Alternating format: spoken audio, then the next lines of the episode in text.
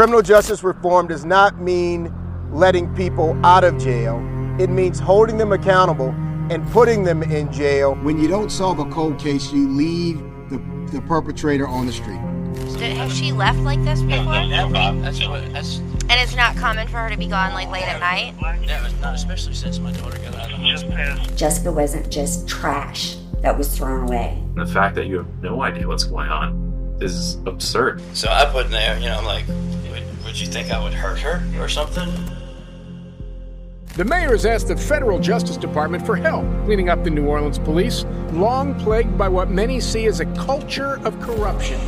Why did the family find her fucking body and not the police? You don't care enough to make sure that you have the right person in the crosshairs of the legal justice system.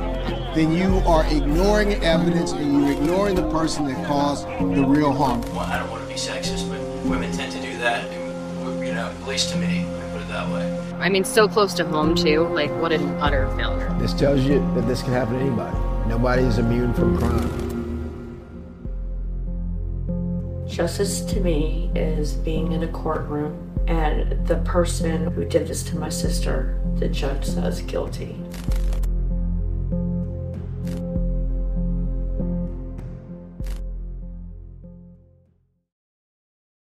What's up, everybody? Welcome back to Lights Out. This is a wild one. It's honestly one of those cases that's almost like too crazy to believe this happened. And it reached a point where I, I did feel as if if I stay, I think I might die. And first, are you making this by your own free will? Yes.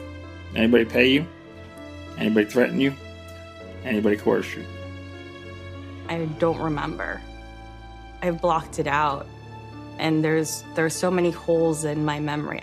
She also claimed that Larry had personal connections with Mikhail Gorbachev. If he's able to get in with people like that, like and then he decides to target me, Yeah. what chance did I have? I'm not going to know better than like, you know, a, the former head of the KGB. But Mr. Ray is no child. He is a calculating, manipulative, and hostile man.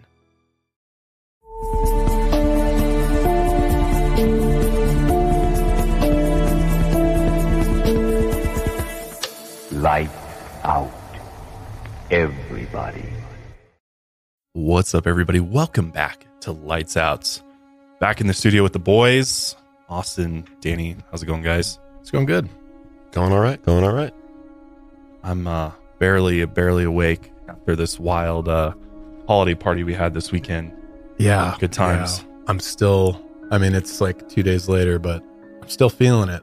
Yeah, yesterday was just like Gone. zombie Yeah. all day. Same. Did not want to do anything, just kind of recuperating and researching today's episode extensively uh, because it is a, whoa, it is a wild one. It's honestly one of those cases that's almost like too crazy to believe that this this happened. And if you haven't heard of the Sarah Lawrence sex cult, or maybe you've seen the docu series on Hulu called Stolen Youth, it- this is like, I mean, this dad, Larry Ray, moves into his daughter's dorm room, or it's really a college house, with all of her roommates, and then effectively turns everybody into cult members, and just absolutely takes advantage of them to to no end. I mean, it's it's a it's just fucking crazy. You don't hear about this every day. Yeah, no. And I know I've been mentioning, especially the last few episodes, I feel like I always mention manipulators terrify me. This is the. He might take the This, yeah, this is quintessential manipulation. to I- a whole nother level too. Yeah, to the point where he, we'll see, he schmoozes people. He, he goes way up the political lines too. Uh, just grade A narcissistic manipulator here. Yeah, it's it's mind blowing stuff. But before we get into it, you, if you're watching the episode on Spotify or YouTube, you might notice that we have these beautiful trophies on our table here. And if you're wondering what these are, these are our awards for winning the Signal Awards for paranormal or horror category. We actually we took first, despite this being silver. Um, it's silver because of the way that they judge the category, and there's like certain scores to get yourself uh, another gold one. But out of the three finalists, we ended up winning that category over Rainn Wilson's uh, paranormal podcast, which was pretty cool. Yeah, which That I like. wild. I like that podcast. Yeah, it's a good show. Crazy that we we beat him out on that one. And a lot of that is, well, actually, this one is just based off of the judges. So just the judges awarded us this um, silver uh, winner for for that particular category, and then the gold one is thanks to you guys out there. This is a listener's choice award. Uh, if you remember, you know, a month or two ago, we were asking you guys to go vote for us. Well, you came through and you delivered gold. And so the gold one here is our listener's choice for paranormal horror podcast. So very exciting stuff. It feels really good to kind of, I don't know, I don't know why I like trophies, but it makes me feel good. These are like forty pounds too. yeah, these are like solid, man. You could take someone out with one of these. Yeah. But uh thank you guys for for voting for us and just I mean this year's just been crazy in all the best ways. I mean just the show is just on a whole nother level from where it was a couple years ago. And also thanks to you two uh for helping helping me get to where we want to go. And just next year we have so many ideas and plans and lots of different ways that we're gonna just keep bringing you that spooky content, man, in in all facets. So thanks for for hanging with us and going along this crazy ride. But uh before we kind of jump into this whole cult, uh, the other thing I want to remind everybody is we do have those new Lights Out hoodies. Um, they're still available at lightsoutcast.shop. That is our new merch shop. I believe you can even uh, find them via our merch shelf, like right under our YouTube video. Um, I think that's uh, there's links there as well, so you can just pop over there and pick one up for yourself, or maybe for uh, uh, somebody else in your life that's a Lights Out fan. You know, Yeah. it makes for a great holiday gift. It's getting cold too, and cold. they're very comfortable and they're super thick. So I've I've been wearing them on these cold days. I know, I know. It, yeah, they're heavyweight, high quality. It's got cool puff print on the front, a whole uh, screen print on the back of of our take on the cover art for Lights Out. So, yeah, check it out. Support the show at lightsoutcast.shop. But without further ado, let us dive into the fucked up world of Lawrence Ray, or Larry as he went by. But this guy is a natural born scumbag, and that's saying it nicely, I would say. so, Mr. Larry Ray was born Lawrence Greco in 1959 in Brooklyn, New York. So, we did some digging on Mr. Lawrence, and uh, there wasn't a whole lot about his childhood available out there. And the only thing we do know is that his parents divorced at some point in his life, and when his mother remarried, that's when he took his stepfather's last name, Ray. So that's how he went from Greco to Ray. After high school, he signed up for the Air Force. And surprisingly, he was only enlisted for a total of 19 days. And as you'll see throughout this, he makes a very big deal about his career in the military. Um, He hypes it up. he hypes it up big time. But despite only being in it for 19 days, he managed to schmooze a lot of higher ups, which included Marine generals Charles Pittman and James Jones. Because this guy, he, he's he's definitely charming. He definitely knows how it's, what to say and how to get in with people and make them like him. And so he was very good at talking himself up the ladder or up the chain. And this is how he eventually got into a position in Wall Street in the 1980s. And on the side, he worked as a consultant for companies interested in construction, gambling, and insurance. In the 90s, Larry schmoozed enough people to eventually meet Bernard Kerik. Maybe you've heard that name before. Well, Bernard first worked as Rudy Giuliani's personal driver. And after finding a position in the NYPD, he later became the commissioner of the New York City Police Department and he actually became nationally famous during the 9 11 attacks. When Larry first met Bernard, they quickly became best friends. Larry was even Bernard's best man at his wedding, and according to Bernard, they talked five times a day. Eventually, Bernard then introduced Larry to a special agent by the name of Gary Ewer over in the FBI. Larry told Gary that he had ties to the Gambino family and the Italian mafia, and this was how Larry became an informant for the FBI. So the FBI used him for information on a pump and dump stock scheme, and he would meet with FBI agents several times a week. And it's believed that a lot of the information he was feeding them was just straight up fabricated. I mean, he's a very good liar. At one point, he even convinced the FBI that he was in life threatening danger and the mafia had actually put out a hit on him. So the FBI installed a $10,000 security system at Larry's home. But eventually they discovered that he had been lying to them the entire time. And the only reason he was acting as an informant was to protect himself, of course. It's Larry above everybody else. Because guess what? It turns out that Larry was involved deeply in that pump and dump scheme. Which, if you're not familiar with what pump and dump scheme is when it comes to Wall Street, it's basically when someone artificially inflates a stock price through false and deceiving statements and promotions so they can sell off their cheaply purchased stock at a much higher price. One of the best examples of this comes from none other than Jordan Belfort. Featured in the movie Wolf of Wall Street, he was famously involved in a pump and dump scheme with penny stock brokerage in the 90s. Later on, Larry offered the FBI agents a $100,000 bribe. like, that's going to work with the FBI, right? And of course, they're like, dude, are you serious right now? And he's like, yeah, I will give you a $100,000 if we just kind of, you know, keep this quiet. The sheer confidence of this man is unparalleled. It's it's just it's mind blowing that he thinks that this was going to work. So obviously the FBI is like, "Are you trying to bribe us right now?" yeah. So they immediately charged him with securities fraud along with 19 other individuals. Larry then reached out to Bernard Kerik for a favor to get the charges dropped. Because he's like, "Oh, my buddy should be able to get me out of this." Bernard refused and said he didn't want to get his hands dirty, but around the same time, Bernard was also involved in eight felony charges, including tax fraud and lying to White House officials. He would later be sentenced to four years in prison, but he was later pardoned by President Donald Trump in 2020. Since Bernard wouldn't help him out, Larry was sentenced to five years probation. Any violation during this probation period would then result in him getting jail time. But ever since then, he felt that Bernard had betrayed him, and he began telling people that Bernard was in a grand conspiracy against him. I love this because it, it really just sets the scene. This guy is in deep with, he has mafia ties. He's the, with Bernard Kerik, the commissioner of the police department.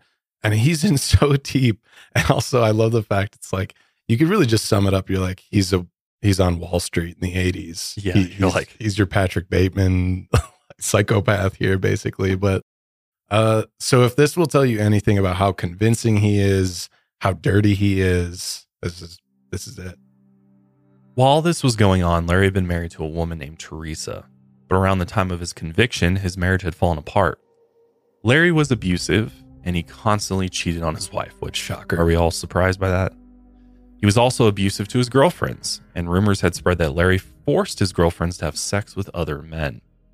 So basically, already like sex trafficking at this point in his life. By 2004, Teresa filed for divorce, and during their marriage, they did have two daughters. One was named Talia, who was around 13 or 14 years old at the time, and Ava, who was around four years old. Throughout the divorce and his conviction, Larry had convinced outsiders that he was still this great guy. He also began to manipulate his young daughters, especially Talia. She and her father were extremely close, and he had convinced her that he was a great stand up guy. And he began convincing Talia that her mother was an awful person, so basically turning her daughter against her own mother. And that's like classic 101 garbage divorce dad. Like it's if you're a parent and you go through a divorce and you try and turn your children against the other one, you're the bad guy. Right. Right. Right. Not a good move. One day, Larry and Teresa got into a violent argument, and at some point, Larry struck Teresa, and then she called the police. But when the officers arrived, Larry convinced the officers that Teresa was the violent one. And they ended up believing Larry because when they asked Talia what had been going on, she stepped up and defended her father. Larry had manipulated his daughters to the point where they were convinced that Teresa and Teresa's father had sexually assaulted them. To fabricate the lie even more, Larry made several websites and published several open letters under Talia's name. He then added all the details of these fake abuse stories. On the night of the violent argument, officers forced Teresa to leave the home. Larry was then granted temporary custody of both of his daughters during the investigation. And when police questioned the daughters, Talia backed up everything her father had said. She even backed up all the allegations of abuse from her mother and grandfather. But when they questioned four year old Ava, she admitted that her father tried to convince her to say that her mother hurt her. During the investigation, Teresa's lawyers requested that Larry be given a psychological evaluation. This is my favorite. Here's a part. quote from this report. This is wild. This man. sums it all up. It says, It is literally impossible to evaluate Mr. Ray in the usual clinical manner. His personality dynamics are so configured that he is able to manipulate and control almost any situation in which he finds himself, including a psychological interview with a forensic examiner. No matter how experienced that examiner may be, Mr. Ray is very good at what he does. It goes on to say, he can be utterly charming and one can be disarmed by his childlike simplicity and smile. But Mr. Ray is no child. He is a calculating, manipulative, and hostile man. That's that's Wow. really all you need to know. That sums it up perfectly. These are these are professionals through a psych eval, and they're saying this guy impossible to evaluate. We we this guy is so programmed to be a manipulator that he's just he's kind of just like convinced himself of what he is and everything's a stage and he's just a classic liar basically So if you think about what's to come and essentially kids that get wrapped up in this cult with him, I think someone's first thought with all this is like, how did they fall for this? But I think this statement coming from mental health professionals really gives you an idea of like, no, he's he's that convincing yeah he's dangerous that anybody can fall victim to this man. And I mean, my God, he fooled Marine generals. I mean, I think that's saying something. if you're schmoozing with i don't know you're up there rudy giuliani Yeah. you're shaking hands with the mayor you got bernard kerik the police commissioner like he's got i don't know he's got ties and he knows how to get where he wants to go Exactly. And he'll do it at whatever cost. Teresa was later awarded full custody of both of her daughters, and when Larry was ordered to release his daughters, he refused. He even started claiming that Bernard Kerik, Vice President Dick Cheney, and Rudy Giuliani were conspiring with Teresa to ruin him. Police ended up arresting him for contempt and interfering with custody. He was then sentenced to six months in jail. Ava went back to Teresa, but Talia refused to go back to her mother. Instead, she went to live in a youth shelter until her father was released. That's that is crazy to think about too. Like she is that brainwashed by her dad against her mother yeah against her mom, that convinced. and like granted her mother might not be the best mother we don't know that but we do know larry ray is a, a you know I'm sure she's F-tier better than him. yeah right exactly Like the very least. So while Larry was incarcerated, he met a man named Lee Chen. He then convinced Lee of the big conspiracy against him, and they formed a strong partnership behind bars. And Lee even offered Larry a place to stay once his sentence was up. Lee also had a short sentence of only a few months, and he planned to return to live in his Manhattan apartment on the Upper East Side. And when Larry got out after six months, he stayed with Lee. They would talk into the late hours of the night, and Talia came to live with him too. But it wasn't long before Larry had another run in with the police. In 2006, he was caught trapping one of his girlfriends and trying to choke her. The charges were later dropped, but a year later, it was determined that this was enough to count as a violation of his five year probation. So police arrested him in Lee's apartment, and he was sentenced to three years in prison this time. Talia was actually in the room with him while he was arrested. Officers reported her screaming, quote, Police corruption. This is because of Mayor Rudy Giuliani and Bernard Kerik. So just literally recite. I mean, she's still very young at this point, yeah and she is just spouting all this stuff. I mean, I'm sure the officers were like, "What is going on here? Yeah. How does she even know who these people are?" Yeah, and like it's the mayor. What? So yeah, I mean this goes. This also goes to show it's so sad that he's manipulated his own daughter. Yeah, to this point. which really goes to show like if he's willing to manipulate his teenage daughter into these grand conspiracies and stuff, you can only imagine how far he would manipulate someone that's not his own kin. Everybody's a potential victim. Yep.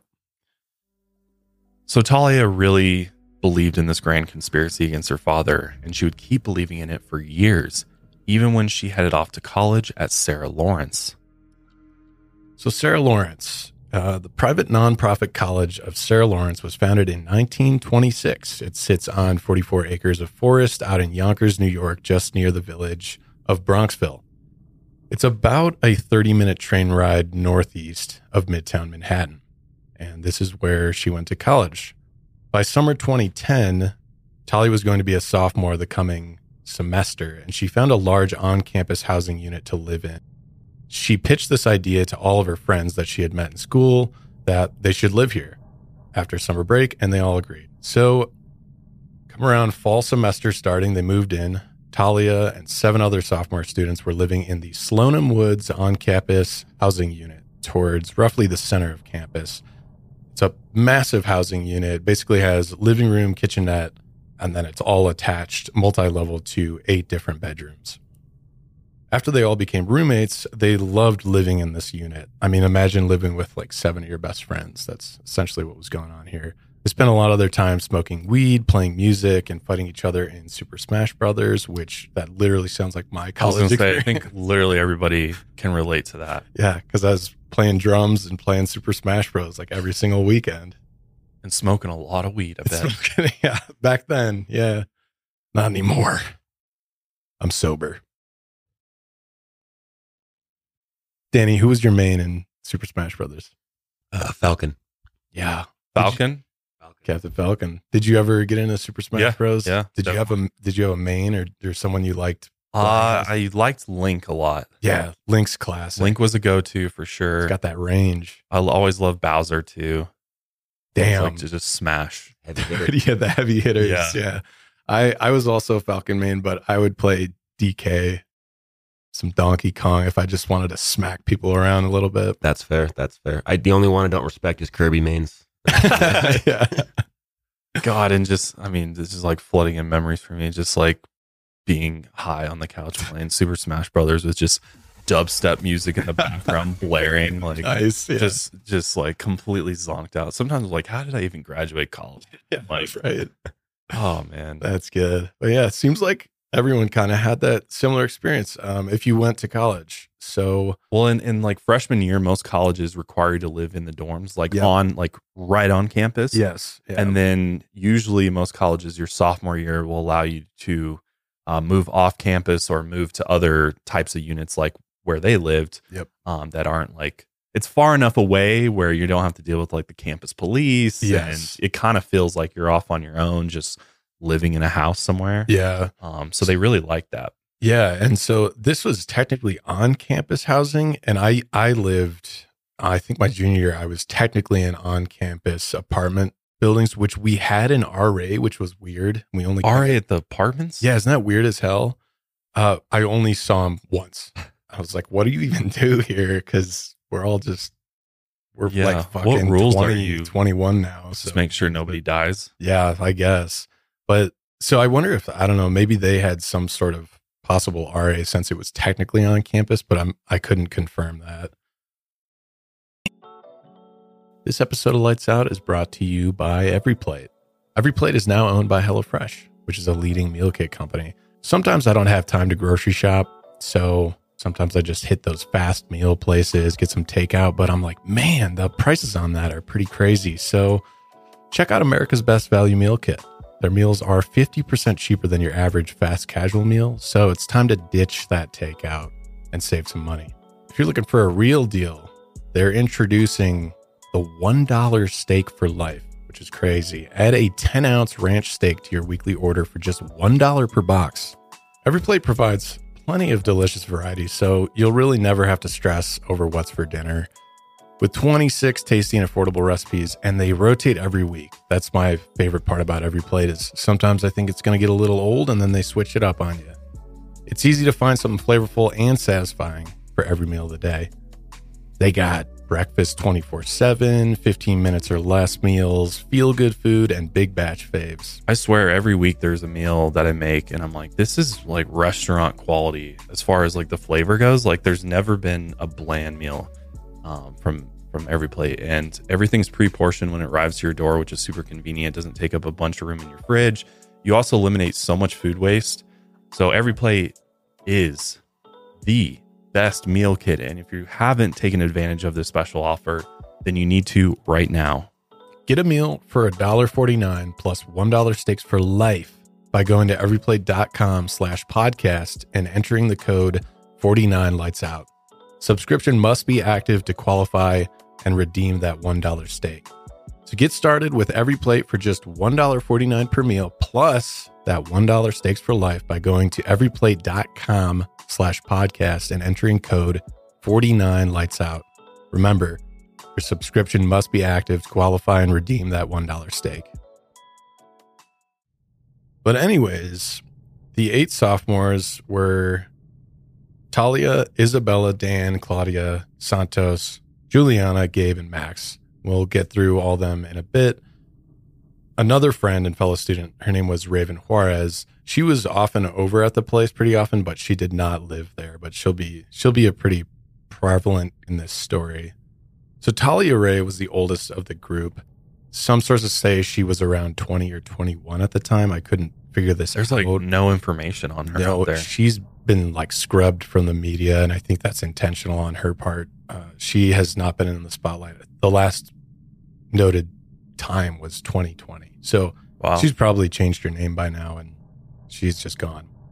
But her goal at the time was to become a lawyer so she could help out people who were unjustly accused, and of course, this stems from her dad feeding her all these Yeah, lies. like, about how much did he play a part in this? Exactly. But she was described by the others as driven, beautiful, and smart. She came across her boyfriend, Santos Rosario, their freshman year in a Roman lit class. He had asked her out after class one day and they immediately had a connection. Santos will be a pretty important person in this cult. So I'll give you a little background information on Santos. He was originally from the Bronx, where he lived with his parents and two older sisters, Yalitza and Felicia. Both sisters will play a big part in this story a bit later, so keep them in mind as well. Yeah, there's a lot of names and people involved in this. Yeah. Um, So we'll try to keep it as not confusing as possible because there are a lot of people in this story. Santos grew up in a household where they didn't have much money. They had 10 people living in a basement apartment in the Bronx. And as Felicia described it, quote, every year there was chaos and some crisis. So he and his sisters had to work through high school to afford college. And he really struggled with his mental health in his teenage years. But luckily, he was still able to achieve his goal of going to college. And fast forward to sophomore year, he's now living with all his friends in Slonim Woods. And really, the college year was just getting started. They were having a ton of fun, but that uh, would change very quickly. Yeah. Because one day Talia called a house meeting and told everyone that her father, Larry Ray, was about to be released from prison. So mind you that her dad's getting out of prison and you know, I, I can only imagine what they all thought initially about about Larry. You know? yeah. And like, imagine someone calls a meeting and they're like, hey guys, so my dad's getting out of prison. You're like, where is this meeting going? I, I can't imagine. Plus, Talia always talked about her dad, so everybody was pretty familiar with him by this point. And, you know, she really loved him. She really looked up to him. And she'd always find ways to interject her dad into the conversations, even at drunken parties, which is definitely a little odd. I think I'd be like, dude, why are you talking about your Kind of- dad so much? Yeah, it's kind of obsessive, right? Yeah. So the roommates pretty much felt like they knew him just by hearing all the stories that she would tell. And it was very obvious that Larry was her hero. She told everyone that Larry was a former Marine and once part of a CIA covert operation. She also claimed that Larry had personal connections with Mikhail Gorbachev. Reportedly, Larry had become close with Gorbachev's interpreter years earlier and was able to get a picture with him. He used this picture to impress the college students. Of course, Talia would also claim that Larry was wrongfully convicted for his crimes. She told them that it was all part of some grand conspiracy put together by her mother, Bernard Kerik, and of course, Rudy Giuliani. That September 2010, Larry showed up to the unit at Slonim Woods. At first, all the other sophomores were very creeped out by having this 50 year old man crashing on their couch every night. I, I couldn't, man, if I was a sophomore in college and somebody's dad came to live with us, I would just be like, no. Be like, he goes or I go. Yeah, seriously. You can pay for my rent. Like, So I, I imagine everyone was just super tight friends and they were like, hey, we'll just, you know, we'll kind of let this slide for a little bit. Maybe they felt a little sympathy for Talia and Larry. It's like, oh, he's getting out of prison. We know that the justice system doesn't really prop up ex convicts, stuff like that. Maybe the, you know, this is all going through their heads. So they tolerated it for a little bit. I don't think I'd tolerate if it was like, oh yeah, my dad who's just getting out of prison is going to come crash at our place. I'd be like, the fuck? Yep. But Larry did what Larry does best, and he quickly won them over. He pulled his weight by cooking steak dinners, cleaning up the kitchen, and ordering pizza for everyone, which was obviously better than the campus food they had access to. It, it reminds me, like initially, this reminds me a lot of like a house mom or a sorority, Yes. um, or I don't, I don't know if the fraternities have. I don't think the fraternities have anything like that. Yeah, no, They're like I don't think no so. supervision, Yeah. no accountability. They don't cook and They don't cook either, yeah. Just it's it's a diet of beer and cigarettes. Exactly. So it kind of reminds me. He's kind of like the house dad. You know, he's Yeah. like, But I will say, man, I know I would be like, this is super awkward and I'm uncomfortable. But at the same time, food in college was, if you're getting free food, yeah, it helps. that's that would be that's how to convince a college student to start offering free food and steak dinners. Yeah, I might be able to deal with it a little bit easier if I was get, being fed real well. Right. And they also just kind of got used to his stories and they didn't mind the fact that he always brought up his secret psyop missions against foreign leaders that he was once involved in just casually at the dinner table. Oh yeah, I was in a psyop mission. Or that he worked with NATO during the Kosovo crisis in the 90s. The roommates, you know, they cared about Talia and ultimately they didn't want to separate Talia from her dad. So they just put up with him. Raven later admitted that everyone was a little bit stoned all the time, which again, that makes the situation a little bit easier to deal with, probably. Yeah. It was hard to tell if the situation was actually stranger than it felt, but Larry knew how to make it seem normal that he was there, and he knew how to make them laugh and fit in socially. After he gained the trust of everyone in the household, he started building the foundation for his future cult. One night, he called a house meeting with everyone and he explained his personal philosophy to them. He called it Quest for Potential. Now, that's that'd be a weird thing. Yeah. It's like, all right, everybody, I want to tell you about my personal philosophy for life. Right. Also, God, if I, I'm in college, maybe I just had a full day of class and working and stuff, and I just want to get high and play Super Smash Bros. And somebody's dad, it's like another house Yeah. meeting. Like, come on, but stop with Yeah. this already. This is ridiculous. So Larry basically sold them on the idea that he could help anyone improve themselves. He promised them ultimate clarity and the ability to unlock their full potential and their true self. Boy, does that sound like a cult leader, right? Yeah. It always it seems to always start with self improvement. You know, it, it starts with trying to better people and you know, seems like it's coming from a good place. And when I was 19, that was a very unstable point in my life. Right. So I would be open if someone's saying I can unlock my true potential. I would be like, I'm a little lost. Can you help me pass my math class? Yeah, Like, seriously. I'm I'm close to failing out here. But Larry was really beginning to plant seeds with all the roommates, and their true self was just clouded by repressed trauma from their childhoods. So now he's a mental health professional. As a new mentor, he offered them free counseling sessions where he claimed he could help them reclaim memories and build clarity. A lot of the 19 year old sophomores were impressionable. And for college sophomores trying to figure out their futures and their place in the world, Larry's deal sounded pretty good. It started with Isabella Pollok. Isabella was from San Antonio, Texas, but wasn't that close with her family. Her mother was an alcoholic, but quit drinking when Isabella was seven years old, and her father wasn't around very much. By the time she was a teenager, her goal was to move out and become a doctor. She had met Talia Ray during their freshman year, and they quickly became best friends. Those who knew her described her as deeply insecure. She often hid away in her room and shielded her face with her hair, and Larry used her insecurities to his advantage. He saw that she was open to his counseling, so he offered her one on one sessions, which is not creepy at all. After a while, another roommate, Dan, noticed that these one on one sessions with Larry went on for up to three hours on particular nights. Larry would just go on and on and on, and he could talk for hours. And his strategy was to wear his victims down so that they would begin agreeing with him.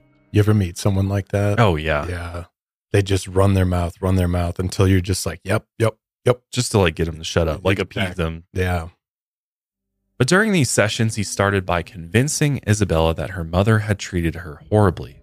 So, uh, isolating them from their parents, convincing them of exactly what he convinced Talia. Larry also convinced her through the reclaimed memory sessions that she had been abused by a family friend when she was young. After a few months of sessions, Larry began spending all night in Isabella's room. Probably imagine what was happening there. Well, they started having sex before Christmas break 2010. So obviously, Isabella is legally of age, but this relationship, I would say, is still very inappropriate. Yes. Um, and it's really not exactly a consenting relationship because of what Larry's doing. He's taking advantage of his role and this counselor. And, Yeah. And knowing within the context of Larry Right. being this crazy manipulator, yeah, it just it's it can't really be a consenting relationship. It's gross. Yeah. Honestly. Larry had manipulated her to the point where the relationship was fully controlled by Larry. A clear sign of this control is when Isabella canceled her plans to go home to San Antonio for Christmas break that year. Since Larry convinced her that her family had been abusive, Isabella planned to stay in Slonim Woods with Larry. So he and Isabella called her mom, Cindy, and broke the news to her that her daughter wasn't coming home. By now, Cindy knew who Larry was because Isabella had always mentioned him to her. She had never met him personally, but he was very convincing during the phone call. As a parent, I would be alarmed as shit if there was somebody's dad living with my daughter. And then speaking for her on Yes. the telephone. Yes. Yeah. At one point, Larry interrupted and told Cindy that she was a terrible mother. And if she made Isabella go home, she would harm herself. Which Cindy was completely confused by what he was saying. And right after the call, she wanted to fly out to Sarah Lawrence to check on her daughter, but she didn't have any money to do so. So Cindy and the family thought giving Isabella space was the best thing to do. This was reportedly the last time Isabella spoke with her mother. After their conversation, Isabella's insecurity seemed to fade. She started gaining confidence and becoming more social. Santos described her as vibrant, even. The roommates all noticed the change in her and they figured that Larry's quest for potential was really working. So some of the others considered joining in. This included Santos. Since his girlfriend Talia had talked very highly of her father, he thought he'd give a session a shot. Which I don't blame Santos at this point. Like at first I would be like, get this guy the hell out of here. But okay, now he's making us food. Now we can actually see a drastic improvement to one of our roommates. So I would I don't know. Maybe he knows what he's talking about. Yeah. So my mind would be changing at this point as well, I think. Personally. I think I would too, to some extent, but I would still be very creeped out by the fact that he's spending all night in her room. Definitely. Yeah. I would be like, but again, it's it's hard. It's easy for us to say this without actually being in it. and in hindsight, knowing who Larry Ray actually is. But if we had no idea that he was a scumbag, Yeah. then well, And uh, I mean, mean, he was in prison. I would still Hey, be like, that do you trust him? I don't know. Well, It's also, hard. but if you're really good friends with Talia and she's hyping up her dad and she's like, he was unjustly convicted, I promise, I swear that he's a great guy. But I, I want to challenge everybody out there listening as well. If you at this point, maybe you're like, oh, yeah, this, I would never get caught in this. Maybe just try and put yourselves in the shoes of the victims here because I don't think it's as simple as that. And I think it's hindsight is 2020 here. Definitely red flags going off for me personally, but I, c- I could see people getting sucked into this. Yeah, none of us have ever met Larry or been face to face with him, so it'd be very different if we were. Right. Or you know, we might. You know, sometimes there's just those people that, you know, they're full of shit, but they just like, like damn, they could something very convince me of anything, and Yeah. they just have that, yeah, that special skill set, I guess. For sure. One night, Santos joined Larry for his first session, and Santos talked about his family and the mental health issues he had been struggling with, and he admitted to self harm in high school. He also admitted he always felt closer to his sisters, Yalitza and Felicia, than his own parents. His parents were from the Dominican Republic, and his mother worked a lot, and he suspected his father was constantly cheating on his mother. He thought there might have been deeper secrets, and the relationship confused Santos and often sent him into a depression. Knowing this, Larry saw how he could get Santos to push away from his parents, just like Isabella. Larry dug deep into Santos's family dynamics, and he convinced Santos that he was uncertain and that he had been abused by his parents when he was young. He told Santos that his father had sexually assaulted his sisters when they were young, and he was also a drug dealer. And Santos fell right into his trap. He had been in therapy before, but no one had been able to connect with him like Larry. And especially since Larry's probably like he's finding out what the vulnerability is and he's exploiting that vulnerability. Yes. And he's exploiting those emotions and that deep trauma. Like it's super fucked up what he's doing. And he's exploiting memory. which, Memory, which too. essentially and distorting it. Yeah, Like, oh no, actually this happened. which your memory is essentially your reality, right? So he's he's distorting these people's realities, which is terrifying. And just like Isabella, the quest for potential seemed to work on Santos too. The other roommates noticed he had gained more confidence and was all around happier. And now he even idolized Larry. Next on Larry's list was Claudia Drury. Claudia was from California and she was really close friends with Raven Juarez, who didn't live at Slonim Woods but often hung out there. Raven described Claudia as having a messy, chaotic artist brain. At first, Claudia thought Larry was just a straight up creep, and she mentioned this to her friend Raven, but eventually Larry convinced her he was sort of a guru who could help her with her problems. During their sessions, they would talk for hours, and Claudia opened up about her mental struggles, insecurities, and fears. And like always, Larry convinced her that she had been abused by her parents. So there was one night where they're all hanging out, roommates are all smoking weed, and you know they're passing around the joints or whatever, and it was it was kind of weird because Claudia, who usually partaked, passed this time around, and they're like, "Well, why'd you, you know you're not going to smoke with us?" And she's like, "Well, Larry said smoking weed is bad for someone who has schizophrenia." So Larry had effectively convinced her that she was schizophrenic, um, based on his you know diagnosis, I guess. And this is a man with no Yes. psychiatric. There, there's he has no reason to be doing this to someone yet. He thinks he has the authority to. Right. Raven, of course, was like, What the hell? and tried to convince her that she was not schizophrenic. But Claudia told her that denying the problem was only making it worse, and this damaged their relationship. Raven watched as everyone who participated in one on ones with Larry defended him afterwards. They once saw him as a creepy man crashing in their house, but now many of them were becoming very loyal to him. After Larry got Claudia under his wing, he had one more target Dan Levin. Dan was from New Jersey. He grew up with his parents and a brother who was 12 years older than him.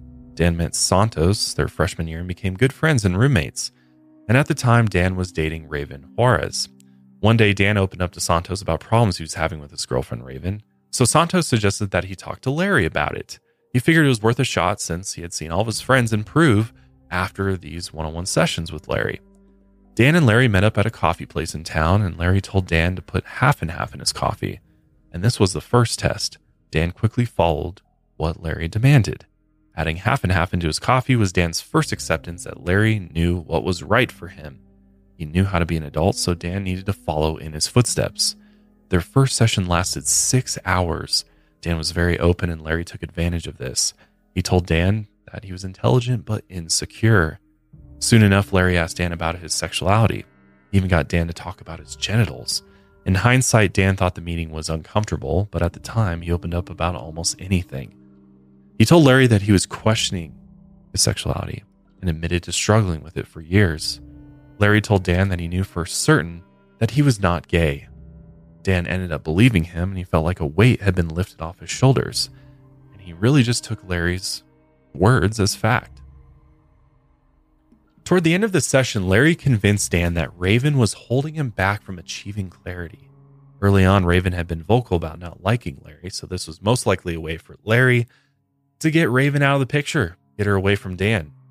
Soon after their session, Dan was led to a limo around the block, and inside of that limo was Talia, Santos, Claudia, and Isabella. So the cult is forming, and Dan joined them. Soon after, he ended things with Raven, and after that, she rarely came over to Slonim Woods any longer. So yeah, by now, I mean, this is it. This is we've gotten the foundation here, and also Larry's so good at it that now he's even eliminating people that he thinks will taint what he's trying to build. So after recruiting Talia Santos, Isabella, Dan, and Claudia, Larry moved back into Lee Chen's one bedroom apartment in Manhattan. And he invited them all to move in with him rent free for the summer. And honestly, for college students with no money, living on the 15th floor of an Upper East Side apartment for free. Not a I mean, bad deal. Yeah, it seems great. It's an awesome hookup. And Lee had agreed to this because he had kind of also become a victim in this quest for potential. And Larry named their group the Ray family. So now he's even considering them family. Yeah. It's not culty at all. Right. Larry and Isabella took the main bedroom. When the others asked why, Larry explained that Isabella was the most vulnerable, so she needed the most help, and everyone else was kept in the large living room. Which, I mean, the layout of this, if you've ever seen like a New York apartment, they're very small. Yeah. Now, granted, this was a nice one, but even then, it's still a very small apartment building. Yeah, I have family that live in Manhattan actually. Yeah. And I've stayed at their apartment before and I was like blown away. I was like, Yeah. And they have like a really nice apartment too. Yeah. And it's just, it's not very big. Um, Even the tiny ones cost several thousand Yeah. dollars a month, right? Yeah. It's crazy. So, with them all under his control, Larry began taking over their lives. And it got to the point where every morning at 7 a.m. sharp, he made them all get up and exercise together. Dan even described it as boot camp. Larry also became obsessed with getting everyone to express their masculinity and femininity more. Claudia began wearing makeup. He forced Dan and Santos to shave their heads. He also gave them bright colored polos to wear because this was a way to secure their masculinity. You can basically you can wear bright colors, you can be a little bit effeminate because you're secure in your masculinity and your sexuality. He also started pushing the idea as a surprise to no one that we're all these just incredibly sexual beings who constantly want sex 24/7 but society has oppressed our sexual behavior. And even in private, he would urge other members to be sexually attracted to each other and engage in sexual acts so they could, quote, shed their inhibitions. Not go out and find other partners, but within their group. With, yes, with each other. So, I, to the members, it wasn't that strange at first, and things were going relatively well in the Ray family for the first few weeks. Everyone felt uplifted and happy in this new community that they've built. And Santos even invited his sister, which I mentioned earlier, Yalitza. She came and visited them at the apartment. Now, Yalitza, she hadn't made any friends. She was over at Columbia University in New York. So when she came to the apartment, she was just fascinated by seeing a bunch of people living together in this tiny, cramped apartment, and they were just having a great time. So it kind of blew her mind. And as she spent time there with all those people who were getting along, she no longer felt isolated because of her depression, because she saw that everyone was just working through their own life struggles. And I think this was also the appeal of Larry Ray is that he got them all very vulnerable. And so they opened up that vulnerability so that everyone else would feel comfortable opening up that vulnerability. Meanwhile, Larry is using that to manipulate them all. Yeah, they're all chess pieces to him. Yeah. But really, on their end of things, it's kind of like this great thing that they could just talk It's a very unique situation, that's for sure. Yeah. So in the end, she also ended up joining the Ray family and she also stayed in the living room with the others. Meanwhile, everyone kept going on with their everyday lives. Their junior year in college had just started and they went to class and worked their jobs. So even from the outside, the Ray family was just, it was fully functional. But really, at the end of the day, their experiences were always being controlled by Larry. They only went to class and went to work because Larry had allowed them to. And he also, during this time, he kept up those one on one sessions with everybody. So this was just a way to keep control and break them down even more. But now remember, not everyone who used to live at Slonim Woods moved into this apartment. It's kind of fractured now. Even their old friends from Slonim Woods, they would try to reach out to these people, but the Ray family members would just, they would bail on if they had a hangout session planned, they would bail. They would say they were busy. And if any of them began spending too much time out of the apartment or having the slightest doubts about the cult, Larry would then drag these sessions out longer and longer to the point of exhaustion. And this is his tactic. He would just drag it out, and his victims would end up accepting everything that he said. He would convince them of false memories and reinforce the idea that their families and outsiders were against them. So to them, Larry became the only person in the world who truly cared about them. He was the only one they could trust. And once they all became dependent on him, this was when Larry knew he could kind of ramp up the intensity of his cult. Because at this point, you're like, what is Larry gaining from this? Like personally, obviously he's you know, he's got Isabella, who's I guess his girlfriend at this point. But it's like, other than that, what else is, is he gaining other than his egos being Yeah. boosted? He gets off on control and Mhm. manipulation, it Mhm. seems like. That's a great point. I mean, later we'll see that he gets a little bit more out of it, uh, especially financially. But yeah, at this point, But he's really spending a lot of time to lay the groundwork and the foundation for his cult. exactly. to be so that it, it builds in such a way where you know even if he has to you know have these long sessions and give all of his time to this that ultimately he's he's got a plan yes. he knows it's going to build to this end goal where he's at the top of the pyramid essentially and he's just able to exploit everybody to no end as, Yeah. as you'll see. And he yeah he proves this because he tries to push the limits even more especially this one night dan dan levin who we mentioned earlier he was sleeping in his boxers on the couch in the living room and that's where he was staying for most of the time.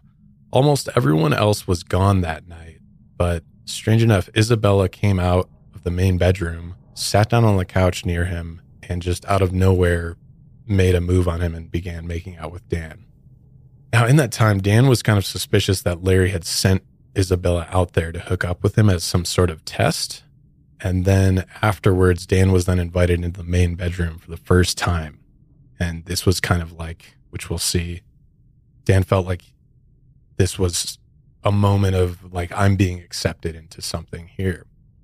He noticed that Larry had started playing 13th century Gregorian chants and said it was the best music to have sex to. that's fucking weird Weird as hell. After Larry coerced Dan into a threesome, Larry began coaching him. Dan later said he felt like he was in a strange sex ed course where Larry was the professor, he said, and Isabella was his TA. Dan felt like he had been brought into the royal court, so to speak. So, as things kind of progressed in the bedroom, Dan saw Isabella had these really intense reactions to certain things, and they were more intense than anything he had ever experienced. So, he kind of figured in the back of his mind there was something he could learn from this. And it was almost like Larry was teaching him how to be a man. Yeah, literally, Larry was giving sex pointers, and Yes. like he was literally like, Directly. "This is how you turn turn him on." And, Right. you know, he was like, that's so disgusting to think about, but Very strange. that's that's that's what was going on. And Larry convinced the rest of his followers to start sleeping with each other. He'd also encouraged bringing strangers into the apartment and having sex with them. Up until now, Lee was basically the only one who wasn't really participating in all this. Larry, at some point, tried to get Lee to join in on the sexual experiences. So one day he brought Lee into the bedroom and showed him two of the college students performing intercourse. And it's not really clear if Lee participated in anything in the apartment, but Larry once told him that he was building an army, which is concerning, right? Mm-hmm. And Lee was eventually so creeped out with the strange things going on in the apartment, he lost faith in Larry and soon moved out. The lease was still under his name, though, and it would take years before he could finally return to his apartment legally. Uh, there's, I'm like, why didn't he just go to the authorities at this point? yeah, and I could kind of, I don't know, this is just me reading into it, but knowing Larry, I don't know, was he making certain threats? Mhm. Was he gonna? Did he have some dirt on Lee that he Must said, have been "I'll take something like that. Yeah. So nothing's really clear why this happened the way it did, but I can only imagine knowing Larry that something's going on. All the while, Larry was also popping Adderall pills every day. He rarely ate and he slept less than everyone else. And it wasn't long before he began doling out Adderall pills to the rest of the cult members. He would basically split the pills and hand them out throughout the day.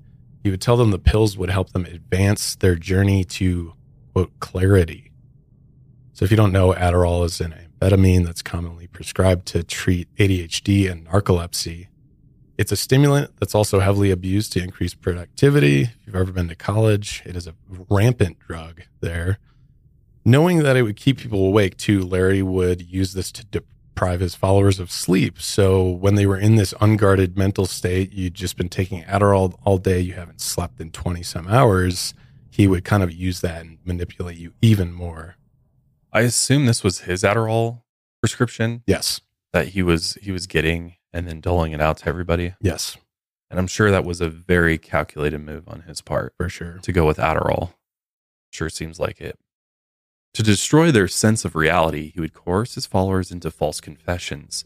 Randomly, Larry would claim things in the apartment were damaged, and everyone in the group could be accused, except for Talia and Isabella. But once he singled someone out, he would pressure them into confessing. And he promised that their confession was a step toward clarity. Even if they didn't do it, they would still end up confessing after hours and hours of interrogations. One example was when Larry wrote up a cleaning and organizing contract and made everyone clean the cluttered apartment. With so many people living in a one bedroom apartment, the place was a mess. And there were so many things in the apartment, something was bound to get damaged. One day, Larry found hairline scratches in one of his kitchen pots, and he singled out Santos in front of everyone, claiming he had broken something. Santos denied at first, but after several hours of talking with Larry, he was worn down. Larry kept emphasizing this concept of being accountable for things that they've done. It was the only way to move forward, and since the group fully trusted Larry, they would ultimately believe that they had done something wrong. Because why would Larry lie to them? So Santos ended up confessing to destroying countless things at the property. Santos believed that his recent memories of destroying things had been repressed, and Larry convinced him to recall a false memory where he had intentionally broke things in the apartment. Over time, Larry had gotten into woodworking and they helped him move thousands of dollars worth of tools into this tiny apartment. Many of these were slightly damaged over the months, and he convinced Santos to pay for the damages. I mean, we're talking like saws, Yeah. like big, expensive Like saws. power saws. Yeah, power saws. Yeah, they were that they getting would in bring into the apartment. Which is insane. Santos then made a long list of the supposed damages, everything he could think of. After Larry looked over the list, he accused Santos of not being honest about what he had written down. He made Santos believe he had actually destroyed more things than what he had listed. So Santos went back to his list and it just got longer and longer. Santos ended up writing in everything he had ever come in contact with inside of that apartment. By the time his list was finally acceptable to Larry, the amount of damages totaled almost $48,000. So now Santos is indebted to Larry, which became an even deeper form of control. Because obviously, 48 grand, I mean, that's a ton of money. Yeah. What college student has 48 grand? And Santos clearly didn't have the money. So, what did he do? He reached out to his parents in desperation. But again, he had distanced himself from his parents ever since he was taken under Larry's wing. But his parents, of course, loved their son, so they gave him everything they could spare to help pay off their son's debt. His mother pawned what little jewelry she had and gave Santos $750. Santos then began asking all of his friends for thousands of dollars, including his old Slonim Woods roommates, but none of them could help him out. On top of all of this, Larry was convincing each of the followers that he had recently considered acts of self harm, so throw that into the pot. Through manipulation and long winded speeches, he convinced each of them that they were still on the verge of self harm, and he was the only one protecting them. And we had mentioned earlier that what is Larry getting out of this? So now we're starting to see that there's a fiscal, yeah, he's getting money. Um, And I wonder if it was like this is what the plan always was, or it just kind of was like as he went along, he's like, oh, I'm going to try this now and see if I can start getting money. yeah, that's a great point because it was never really super clear of what his intentions were in all this. But I mean, if at some point, I mean, we are they're living in this apartment essentially rent free because it's still under Lee Chen's name. And this is Larry's full time job, This is it. This is all he does. controlling this group of college kids. Yeah. So he must have had to at some point been like, there, this can be a lucrative opportunity and I can start making money. Now, it's interesting though that he singles out one person in particular for 48 grand. Mm-hmm. Um, but it's most likely because he saw he could manipulate Santos to a deeper degree than, than the others. But while the cult was getting more intense and abusive, an email, really strange email, was sent out from Claudia's email account. It was addressed to Sarah Lawrence's campus administration, including the dean and all of the people living in the Slonim Woods housing unit, or at least their previous roommates who were living there. It was titled just The Truth. In the email, Claudia admitted to talking poorly of Larry Ray on campus. She had called him a pervert, among other things, but this was her apology. She wanted to take back everything she had once said. She claimed Larry was an amazing person who saved her life. And there were more strange things like how Larry was innocent of his crimes. So when the email eventually reached her old friend Raven's inbox, she could kind of just immediately tell that this wasn't Claudia behind the words. She especially knew it wasn't Claudia because she wasn't the one bad mouthing Larry on campus. It was Raven was the one that was bad mouthing people, calling Larry a pervert and such. It was also obvious through the language and grammar that this was just Larry who used Claudia's email account to write this long winded email. So Raven then reached out to Max, Gabe, and Juliana, who were the former Slonim Woods roommates, who were also worried about their friends. When they reached out to Claudia, she just said, Hey, look, everything's fine. She said Larry Ray was the only reason she was alive. And this was basically the moment the friends could see that Larry had formed a cult. I mean, when you're saying things like the only reason I'm still alive is because of this individual, I think, yeah, that sets off alarm bells for, for anyone. Yeah. Wyndham Hotels and Resorts makes travel possible for all. Whether it's the long haulers looking for a great cup of coffee, a roomier rest for the on a whim road trippers, or a place to make summer memories with the whole family.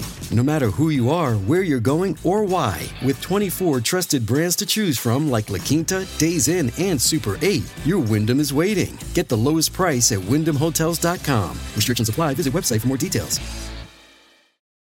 So obviously in hindsight we could tell larry had created a cult you know months and months earlier but this was basically from the outsider's perspective from the friends who used to be close with them this was basically the first moment this email was like okay something really Our strange suspicions is going are- on. Are true. yeah This is very bad. but keep in mind this was you know a, almost a year or two after they had even met larry so a lot of things have progressed since then but by 2013 the followers were basically they were just in too deep and they began to feel like it was them against the world which is a very common sentiment in cults right santos and talia ended their relationship but what's strange is that instead of talia staying with her dad in the apartment she was the one that left and santos stayed behind Talia went back to live on campus and she basically just disappeared. Uh, she didn't talk to her old friends at all. She was just gone. So we don't really know why she left. There might have been some incident. We have no idea, unfortunately. And Talia just has not spoken about this experience at all. I'm like so curious to know if she was like in on this plan. Right. Or knew that this is what he was going to do. And maybe it got way beyond what she ever thought it would be, or it was different from the way he described it initially. And she's like, all right, I'm just going This is it. to remove myself from this situation because this is, this is heading down a, a dark path. Yeah, I think that's a solid guess. But now with Talia gone, you know, Larry, there's no family involved here. So his abuse and manipulation got even worse. And it's not like he treated his daughter like a saint either. I mean, he was he was ruthless to everyone, but now she did get some preferential treatment. Same with Isabella. But now with her gone, it was just gonna to ramp up. So one night, Larry put Santos through another interrogation session.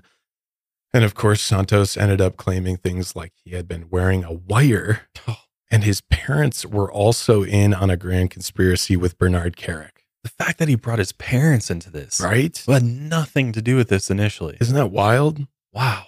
He believed Bernard had somehow reached out to his parents, which his parents are, they're just like blue collar. Yeah. they, they were living in a basement apartment in the Bronx. Why would Bernard Kerik ever reach out to them? But Larry was so convincing that Santos believed this. And he even confessed that his parents paid him and Claudia to try and sabotage Larry from within. I I think like my hunch, this is all. that Larry is an evil genius. He is he is like the puppet master, and he is trying to create a scenario where in his head he's like, if I can convince them that they've committed these crimes or are a part of this grand conspiracy truly, then when this all does go go bad, because I, I just have to think like Larry knew that there would probably be a point where this all It blows up, right? Yeah. And so he's like, if I if I'm able to create dirt on, on everybody involved in this cult, you know, they can't turn against me exactly if if an investigation ensues because now they've convinced that they've committed these crimes even though they didn't do anything. Yeah. You know, and it's just all made up. I'm glad you brought that up because we will see how that does play into this towards the end. For the longest time, I had no idea what vitamins and supplements I should be taking. And every time I go to the store and be like, all right, I'm going to get my health right. I'm going to get myself the vitamins I need. You go down the aisle and you're just completely lost. You don't know what to get. Do you just get the multivitamin? Do you get specific ones? Well, you don't have to do that anymore because Care of has come through with a great service on many fronts. First of all, they have an online quiz that walks you through a bunch of different questions specific to you about your health goals, your lifestyle, and it gives you doctor backed recommendations on exactly what vitamins and supplements you should be taking every day, which I really love. You get a doctor backed recommendation. So you know it's not just, you know, pulled from out of nowhere and, you know, just made up or anything like that. This is exactly what you need. And what I love about Care of is that they give you a bunch of different recommendations. Like for me, I think I had 10 different ones from B complex to a probiotic blend, iron, vitamin D, ashwagandha, zinc, magnesium, fish oil. What's great about Care of is that they ship your vitamins in this really nice, neat box that just sits on your counter. And they're all pre-packaged for that daily dose, which I absolutely love. And it makes traveling a breeze. You don't have to bring this huge organizer or anything. You just grab how many packets you need for how many days you're gone and that has all of your vitamins for the day in it. It's very convenient, it makes it super easy, and you can add, remove whenever you want to. You don't have to go with all of the different vitamins and supplements that they recommend. You can pick and choose, which I love. Another great aspect to Care of is that it's a subscription service, so it just shows up at your door. You never run out, you never have to worry about reordering. It just shows up every month. Plus, Care of's daily vitamin packs are made with plant based compostable film to help limit the impact on the environment without compromising on the quality and safety of their product. Right now, you can get 50% off your first Care of order by going to takecareof.com and enter code LIGHTSOUT50. Again, get 50% off your first Care of order by going to takecareof.com and enter code LIGHTSOUT50. And yeah, he even got Claudia and Yalitza to also confess that, you know, this was all true Larry ended up recording these interrogations and confessions that sometimes lasted until three or four in the morning using sleep deprivation tactics, you know? And he used that footage to blackmail them. So yeah, it's it's a self-preservation tactic here, like you were saying. As for Isabella, she had become Larry's right-hand man and she did everything Larry told her to do. It even got to the point where Isabella began abusing the others. So even that control got to her head her relationship with Larry was described as this weird boyfriend girlfriend, but also a father daughter relationship, which is really strange. We know that she wasn't really close with her father. So she probably was in need of a father figure. So Larry kind of filled that void. But their relationship was strained when Felicia Rosario, Santos's older sister, who I mentioned earlier, she came to visit the apartment.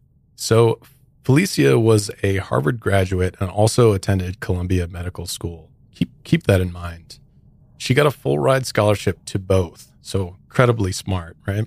At the time, she was in the middle of her residency in psychiatry and she lived in LA, but she decided to head out to New York to visit her two siblings.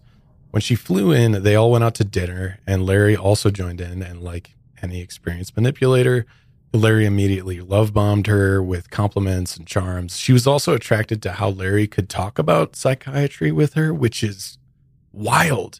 This is this is an incredibly educated woman who is in her residency of psychiatry and she's even attracted to Larry like, "Wow, you know a lot about this."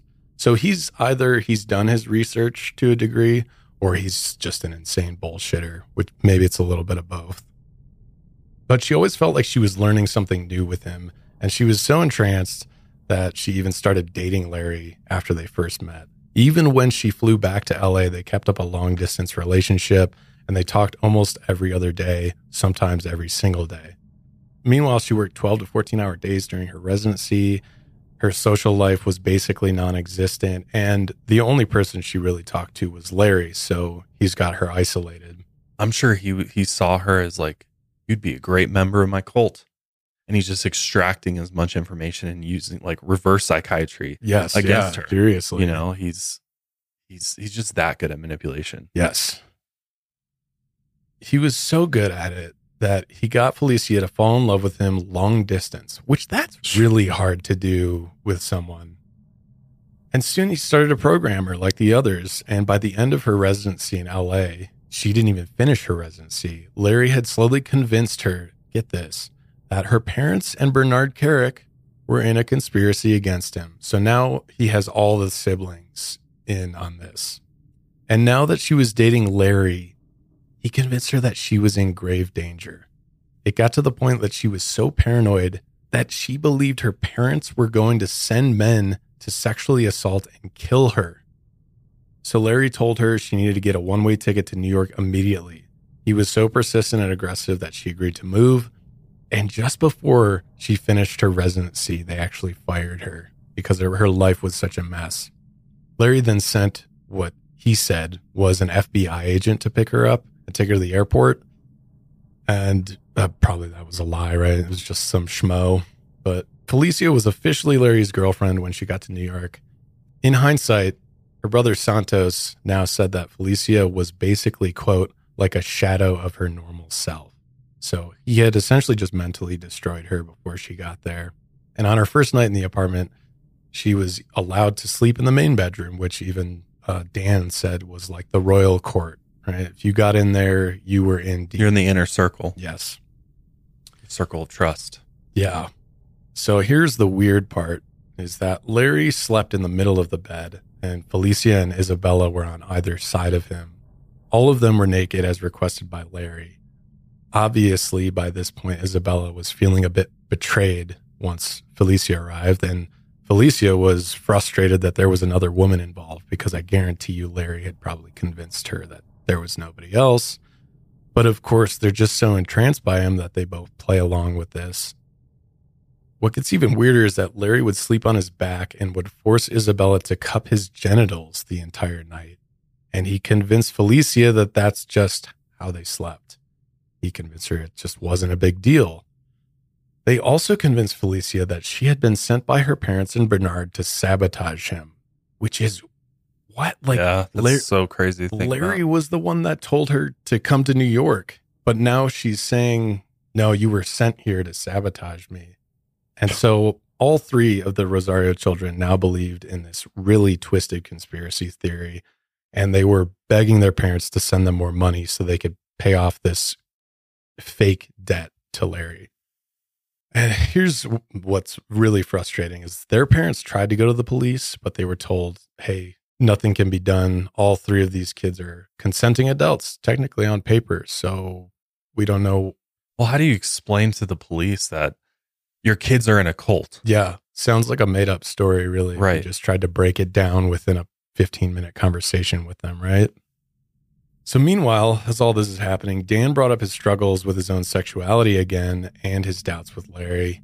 Larry got so upset with him because he had already told Dan that, look, you're straight. Stop questioning me. So, he ordered Isabella to get a dress from her closet and he forced Dan to wear the dress, walk down to the apartment's lobby, and pick up the mail.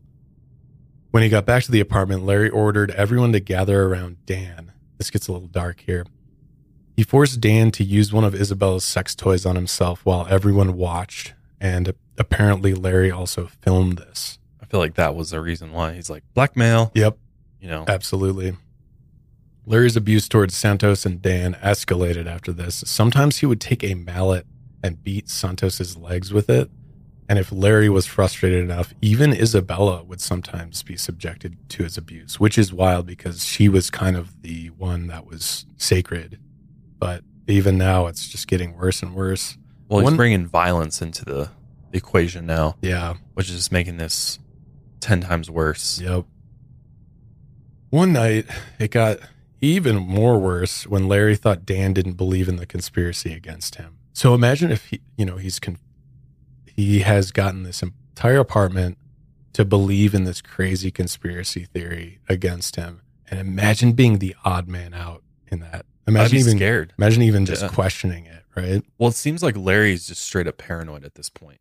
Yeah. It's almost I, I really think that Larry believes in the conspiracy himself. You think so? Like he's he's created this this fake little world that he's in, but I almost feel like because it's like either that or he's the greatest actor of all time. True. And but I almost feel like he's he's you know completely out of reality at this point. Yeah. I mean, if you think about it, he's in this apartment, he's in this little world he's created, he's telling everybody these things, he's having these deep conversations about that all these all these lies that I really think at this point he's believing his own lies. And because it's or he's just diabolical. Yeah, just- You know what. I mean? Which maybe a little bit case. of both at Right, this rate. right. But yeah, that's a good point where I don't know if you want to tell a lie and convince everyone else of a lie, probably believing it yourself first is like a big well, wouldn't that believing in it, in it yourself would make you even more convincing to those around you that Very true. you want to believe in it. Yeah, that's a good point. So, yeah, even if Larry believes in this lie, imagine being like, "Hey, I don't believe in this." I the confidence that Dan even has to just even go slightly against him is uh applaudable, I'd I say. well, and vocalize it too. Yeah. Right. Cause I can only imagine that most of these people are at least having doubts and thoughts. Like, I can't imagine that it's just like how you wouldn't Yeah. based on what you're observing and what you're taking part in. Like, I think at some point you're like, you've got to be internally like, what the fuck am I doing? What is Yeah. going on here? Something is very, very wrong. But then to actually vocalize that takes it a whole step further where you then run the risk of Larry's wrath. Yeah, which we'll see. He- Which, yeah, he just continues to escalate things.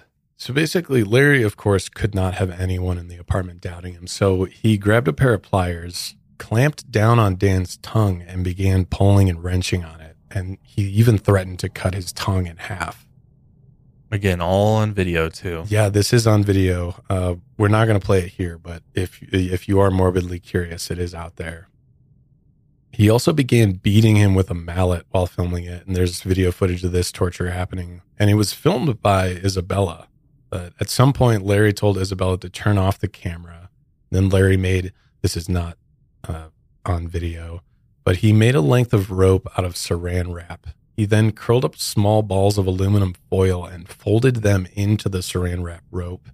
He then wrapped this around Dan's genitals, and with a pencil, he twisted the rope tighter. So this is just torture mm-hmm. at this point.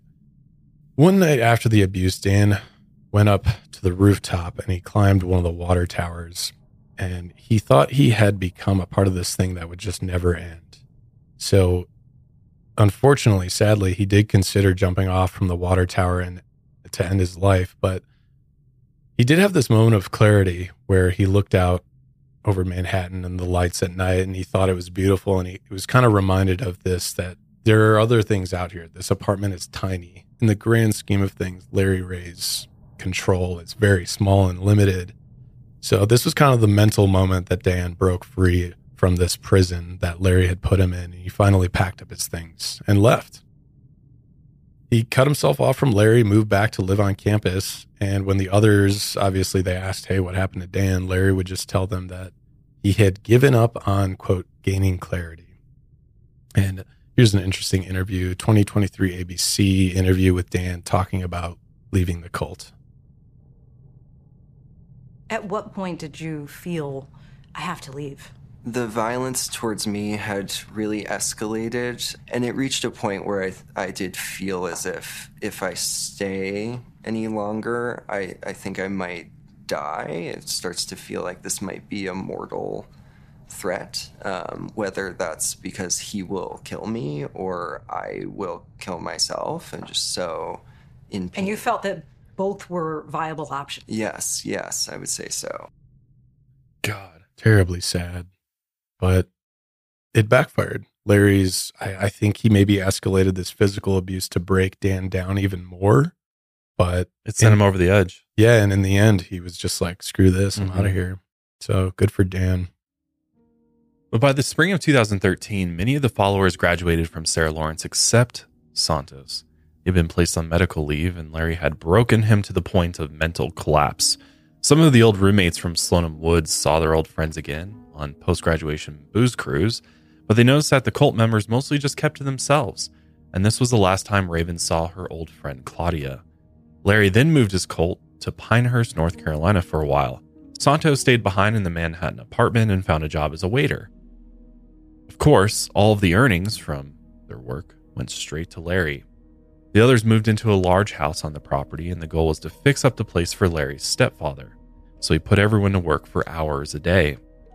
They even had to shovel trenches in the pouring rain in order to divert the rainwater away from the house. They had to constantly move tools and boxes across the property or help them cut down trees. Many of them became overworked and sleep deprived. Larry also put a lock on the refrigerator, claiming he kept it safe from strangers, and he rationed their food even. Many of the followers started losing an alarming amount of weight, and many of them, especially Felicia, began to have mental health issues. Meanwhile, Larry was still taking Adderall in large doses, and on top of that, he would work with heavy machinery in the middle of the night. talking like bulldozers, like Yeah, no, serious. steers and all sorts Yeah, of chainsaws. Yeah. Yeah, it's wild. While everyone was forced into labor, Yalitza and Felicia were at the bottom of the Colt's totem pole, and they were forced to sleep out on the front porch or in the garage some nights. Imagine that. Eventually, Felicia couldn't take it anymore. By now, she was experiencing a full mental breakdown, and she began screaming and throwing tantrums like a child. Here's some video footage of Felicia in the new house.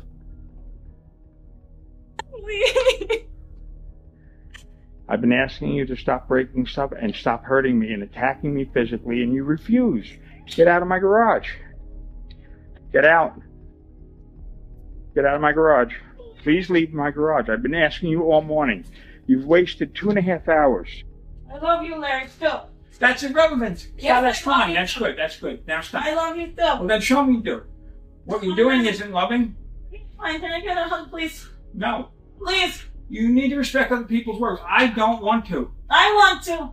It Doesn't matter. Yes, it does matter. No, it matters that you want to. That's your choice. But the other person has to want to too. I love you But and I love you now too.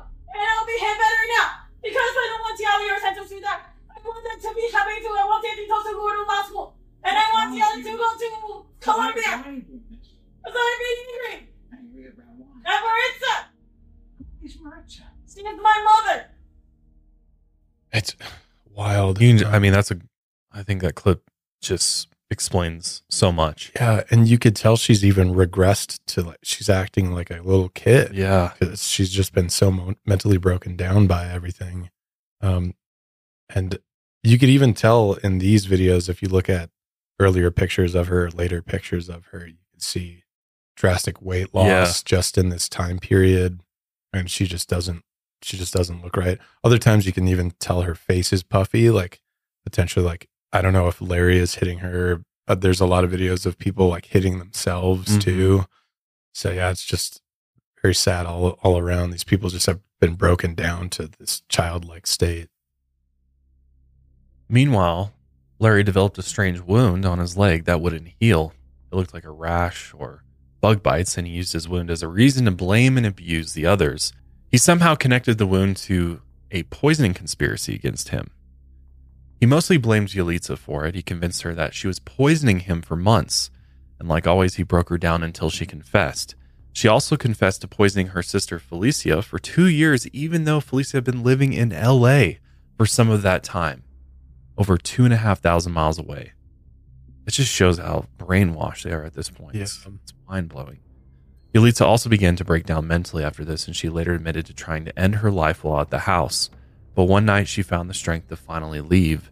She didn't even bother to take anything with her. She put on her shoes, walked to the highway, and crossed it to hide from a potential search party. She described looking up at the stars and feeling a sense of relief, finally being away from that wretched house. She eventually made it all the way back to New York City, and while there, she lived in supportive housing and tried to get back to a normal life. But it was going to be a long road since she had disconnected herself from her friends, her parents, and now her siblings. By 2015, the cult had been going on for about five years, and they eventually returned to New York City to live with Santos, and things basically went on as usual. Larry forced Felicia and Claudia to find strangers to lure them back to the apartment and have sex with them. Larry filmed everything like usual so he could use it as blackmail. On another day, Santos kept Felicia on the couch and he told her that every time she made a noise, he would hit himself. So every time Felicia fussed and made a noise, Santos would slap himself really hard across the face to the point where his skin became very puffy and red.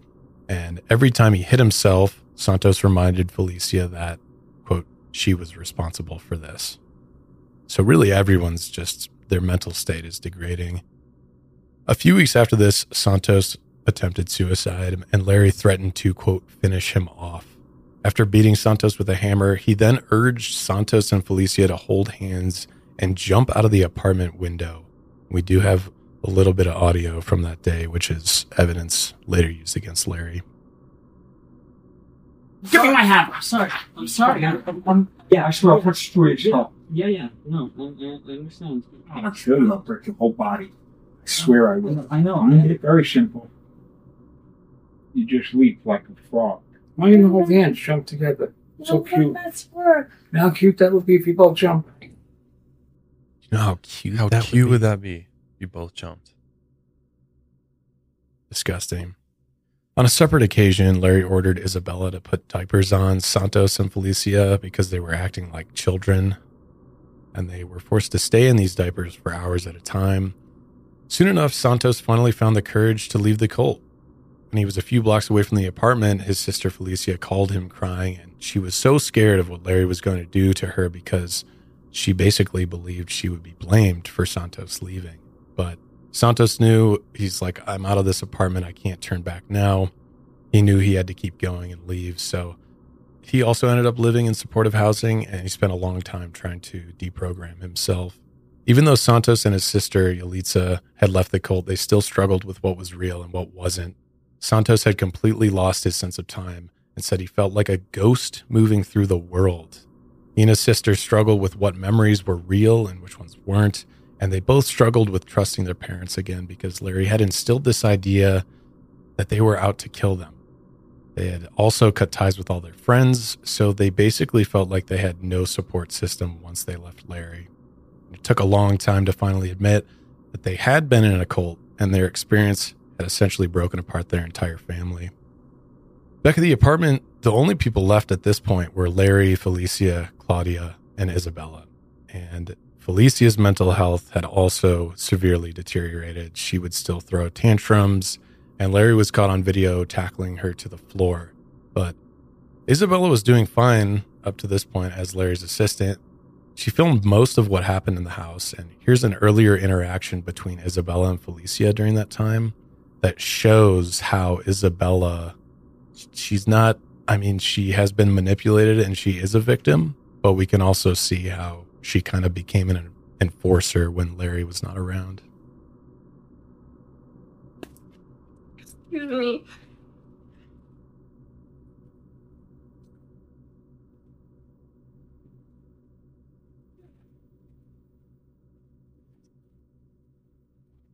Oh,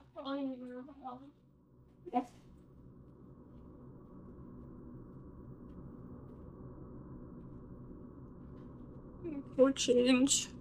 Do not go in the room. I'm gonna go change. Do not go in the room. You know that. Do not go in the room. I want to go. Do not leave this room now. You went to the bathroom and washed your face. I want to go change my clothes. Like I'm just. I don't want to be in here. So excuse me. Do not leave it. Do not leave the room, Felicia. You're in danger to yourself and others, clearly. Excuse Do not leave the room. Excuse me. Do I not gotta, leave the room. I gotta get. I Do gotta, not try to initiate physical contact. I'm not trying to initiate. Yes, you are. I'll go around you then.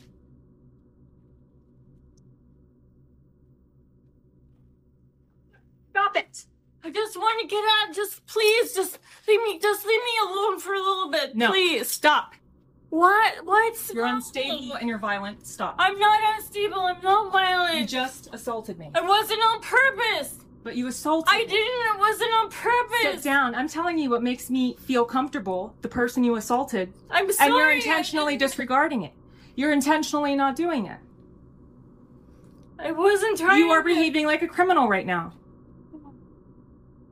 That is she learned all that from Larry. Oh yeah. Those are the same tactics. Uh, you're a danger to yourself and others. You're, You're a acting criminal. like a criminal. Yeah. Yeah.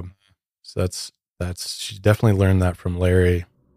As for Claudia, Larry had convinced her she owed him thousands of dollars for property damage and she had joined the conspiracy against him.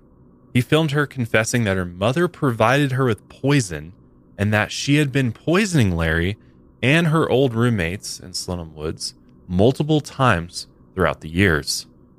Here's a little snippet of that confession video. And first, are you making this by your own free will? Yes. Anybody pay you? No. Anybody threaten you? No. Anybody coerce you? No. Okay. Like that's and you gonna said hold up. you want to make this because of what? Because I just want to make it. I just want to talk talk about it. Tell the truth. Why? Because it's destroying me not to. Okay. So is that what you said before? You said a few mo- few minutes before we started recording this that you feel bad. Is that true or not? It's true. Okay. So when did you poison last?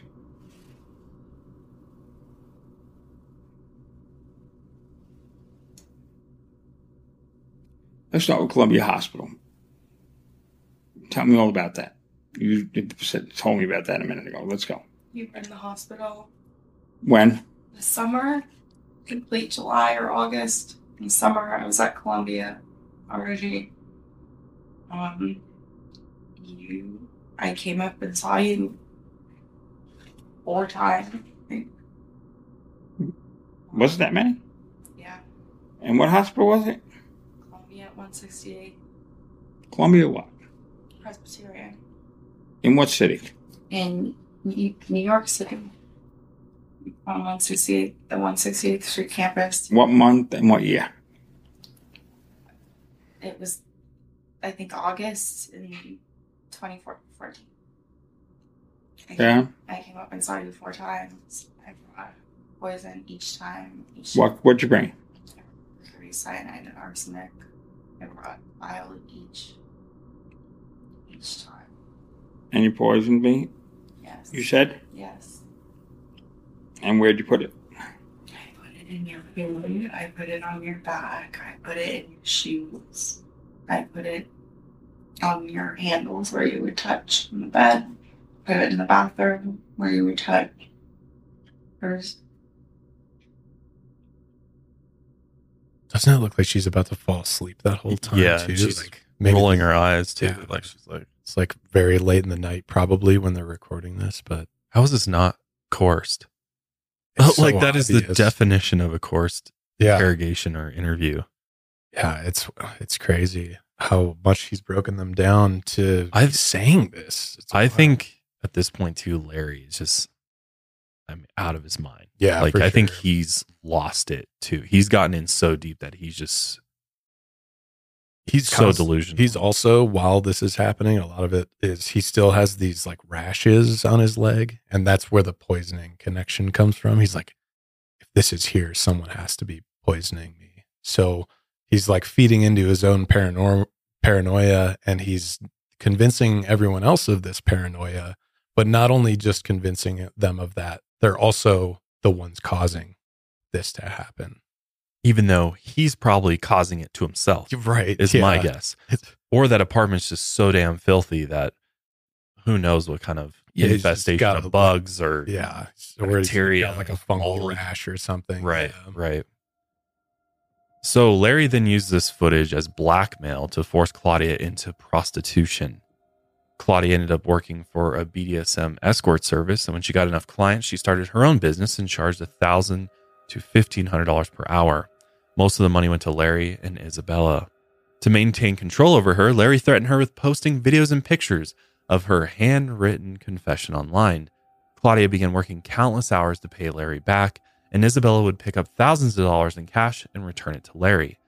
She wrote it down in a notebook every time she picked up and transferred money, the date, and how much. Sometimes she would take the money for herself and buy expensive clothing, lingerie, makeup, and high end hotels. If there wasn't enough money coming in from Claudia's end, Larry would get violent, and he always threatened to launch the website with the confession videos on it.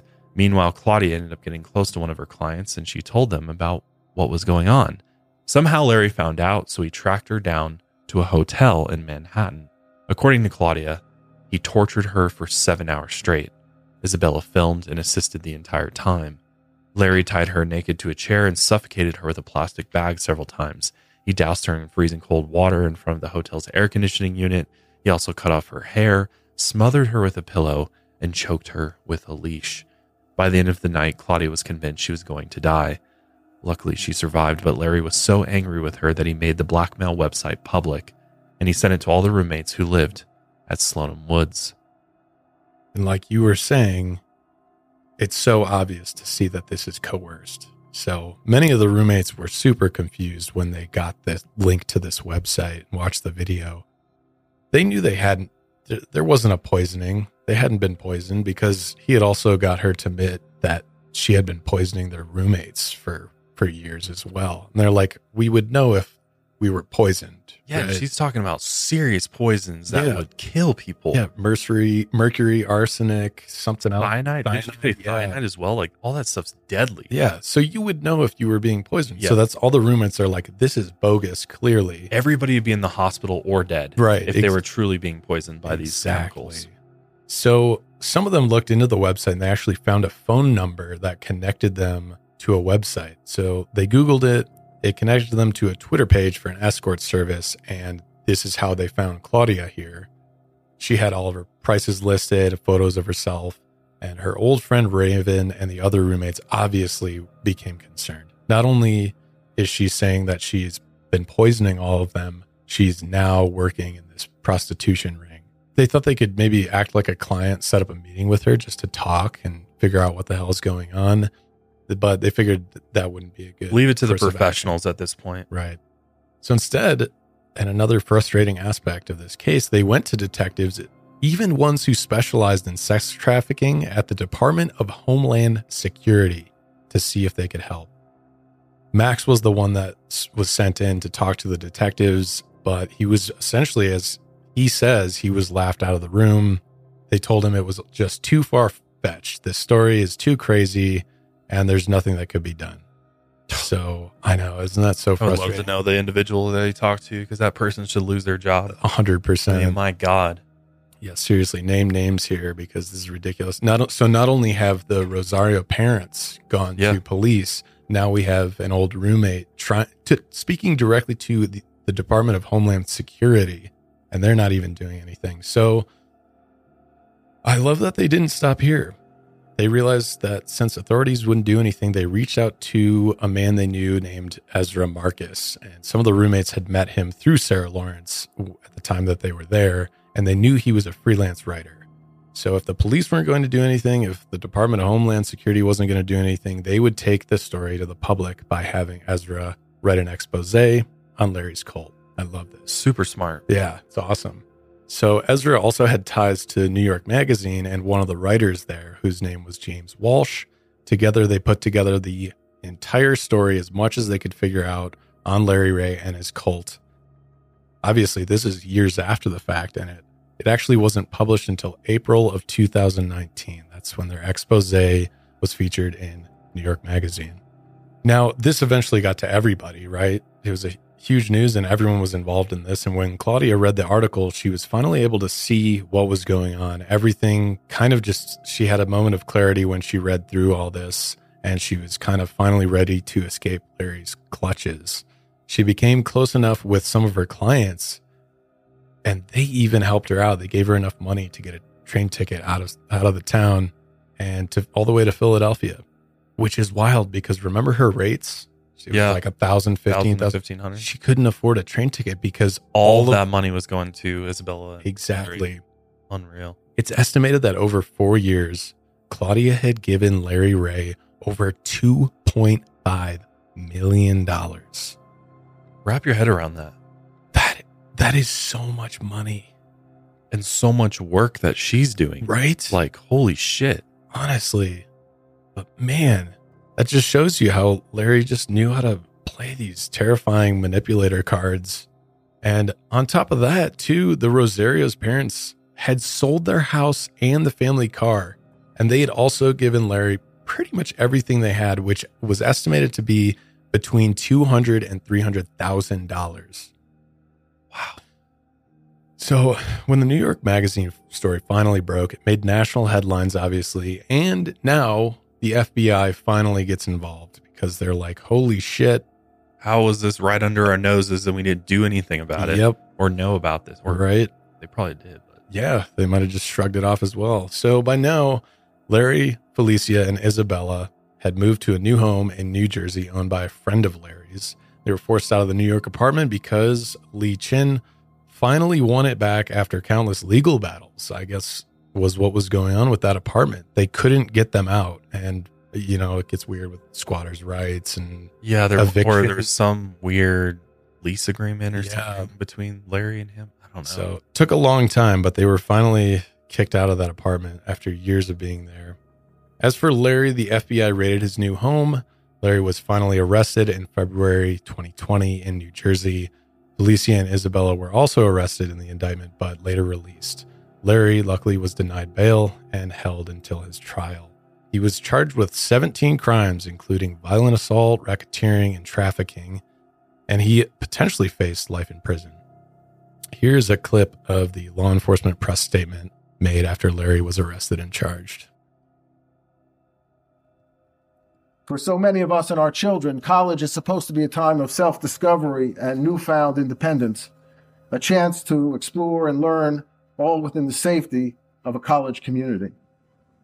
But as alleged, the defendant exploited that vulnerable time in these victims' lives through a course of conduct that shocks the conscience. Protecting our community from those who prey on children and vulnerable young adults has been and remains a priority for our office, and we will continue to do everything we can to seek justice for Ray's victims. So before the trial started, the Hulu documentary team behind the docuseries Stolen Youth that we mentioned before interviewed Felicia and Isabella back at the New Jersey home.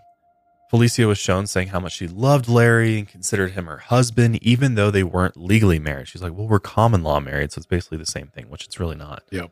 While laughing, she said, quote, He's the best. I don't care what people say. They don't know him.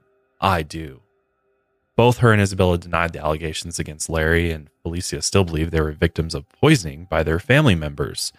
Soon after the interview, they both moved out of the house. Isabella was faced with two options. She could cooperate with the prosecution and testify against Larry, or she could face co conspirator charges and potentially face prison time. Meanwhile, Felicia struggled with understanding the truth and what was real, just like her siblings. As much as she wanted to reach out to her family, she still believed they had tried to poison her, and she thought that speaking to them would be a betrayal to Larry. But with the time away from Larry, she eventually recognized the lies she had been fed, and she called the false stories in her mind, quote, Larry Brain. Over time, she could see what was real and reconnect with her family, which I guess is a positive to come out of this, is that she reconnected with them. Because of COVID 19, Larry's trial was delayed until 2022, which was 12 years after Larry first moved into Slonim Woods. The trial lasted about four weeks, and all the Rosario siblings testified against him. But the most important testimony was from Claudia. In detail, she recounted the four years of sex work that she'd been forced into by Larry. She also gave a detailed testimony about the night she was tortured for seven hours straight. Meanwhile, Larry faked several seizures to disrupt the trial process. He kept up the theory that he was being poisoned for years, and that's why he was having seizures. In the middle of Claudia's testimony, guess what? Larry faked another seizure, and the trial had to stop. Those who knew Larry knew he was faking it, but this was his last ditch effort to have control over what was happening. The biggest irony of the case was that all the interrogation and confession footage that Larry had used as blackmail against his followers was now used against his ass in court. It was See, yeah. This is where I disagree a little bit. I do think Larry is a, a genius when it comes to manipulation, but clearly he was not a genius No. because what a dumb move. He filmed all of his crimes. I think I think he slipped into madness at some point. Yeah, yeah, I believe that. Or he was just fucking mad the whole time. I mean, it's really hard to tell with him. True. It was also revealed during the trial that Larry had been diagnosed, finally, with Yeah. narcissistic personality disorder, which Not a surprise. yeah, right? no surprise there. By the end of the trial on April 6, 2022, 62 year old Larry Ray was found guilty of 15 out of the 17 charges against him. Two charges were dropped for technical reasons. He used violence, threats, and psychological abuse to try to control and destroy their lives, said U.S. Attorney Damian Williams.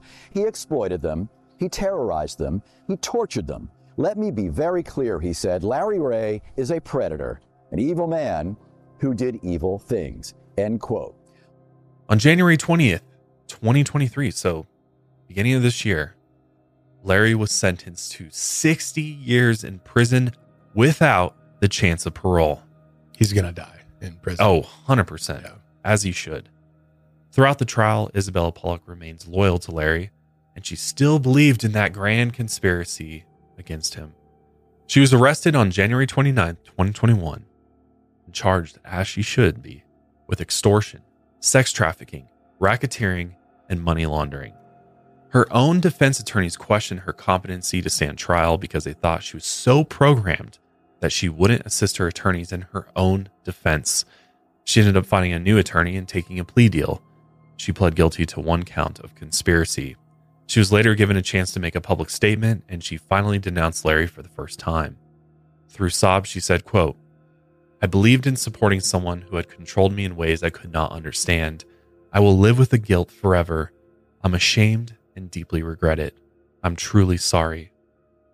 The judge took this into account, you know, that Isabella was under psychological duress while committing her crimes, which I think you have to agree with. She's also a victim to some degree. hmm But in the end, she was a key instrument that Larry used in order to control the group. And on February 22nd, 2023, the judge sentenced her to four and a half years in prison. As for the Rosario siblings, Santos, Felicia, and Yalitza, they reconnected with each other and their parents. When Santos was asked about that time in his life, he said, quote, The memories are pale. We're talking about a very different Santos with a completely different path. As of this year, Santos has found a new job and lives with his parents again. Yalitza graduated from Columbia University and is pursuing a career in the arts. Felicia now works as a management consultant, and she hopes to return to the field of medicine one day. Years after leaving the cult, Felicia said she could still feel the conditioning that Larry subjected her to.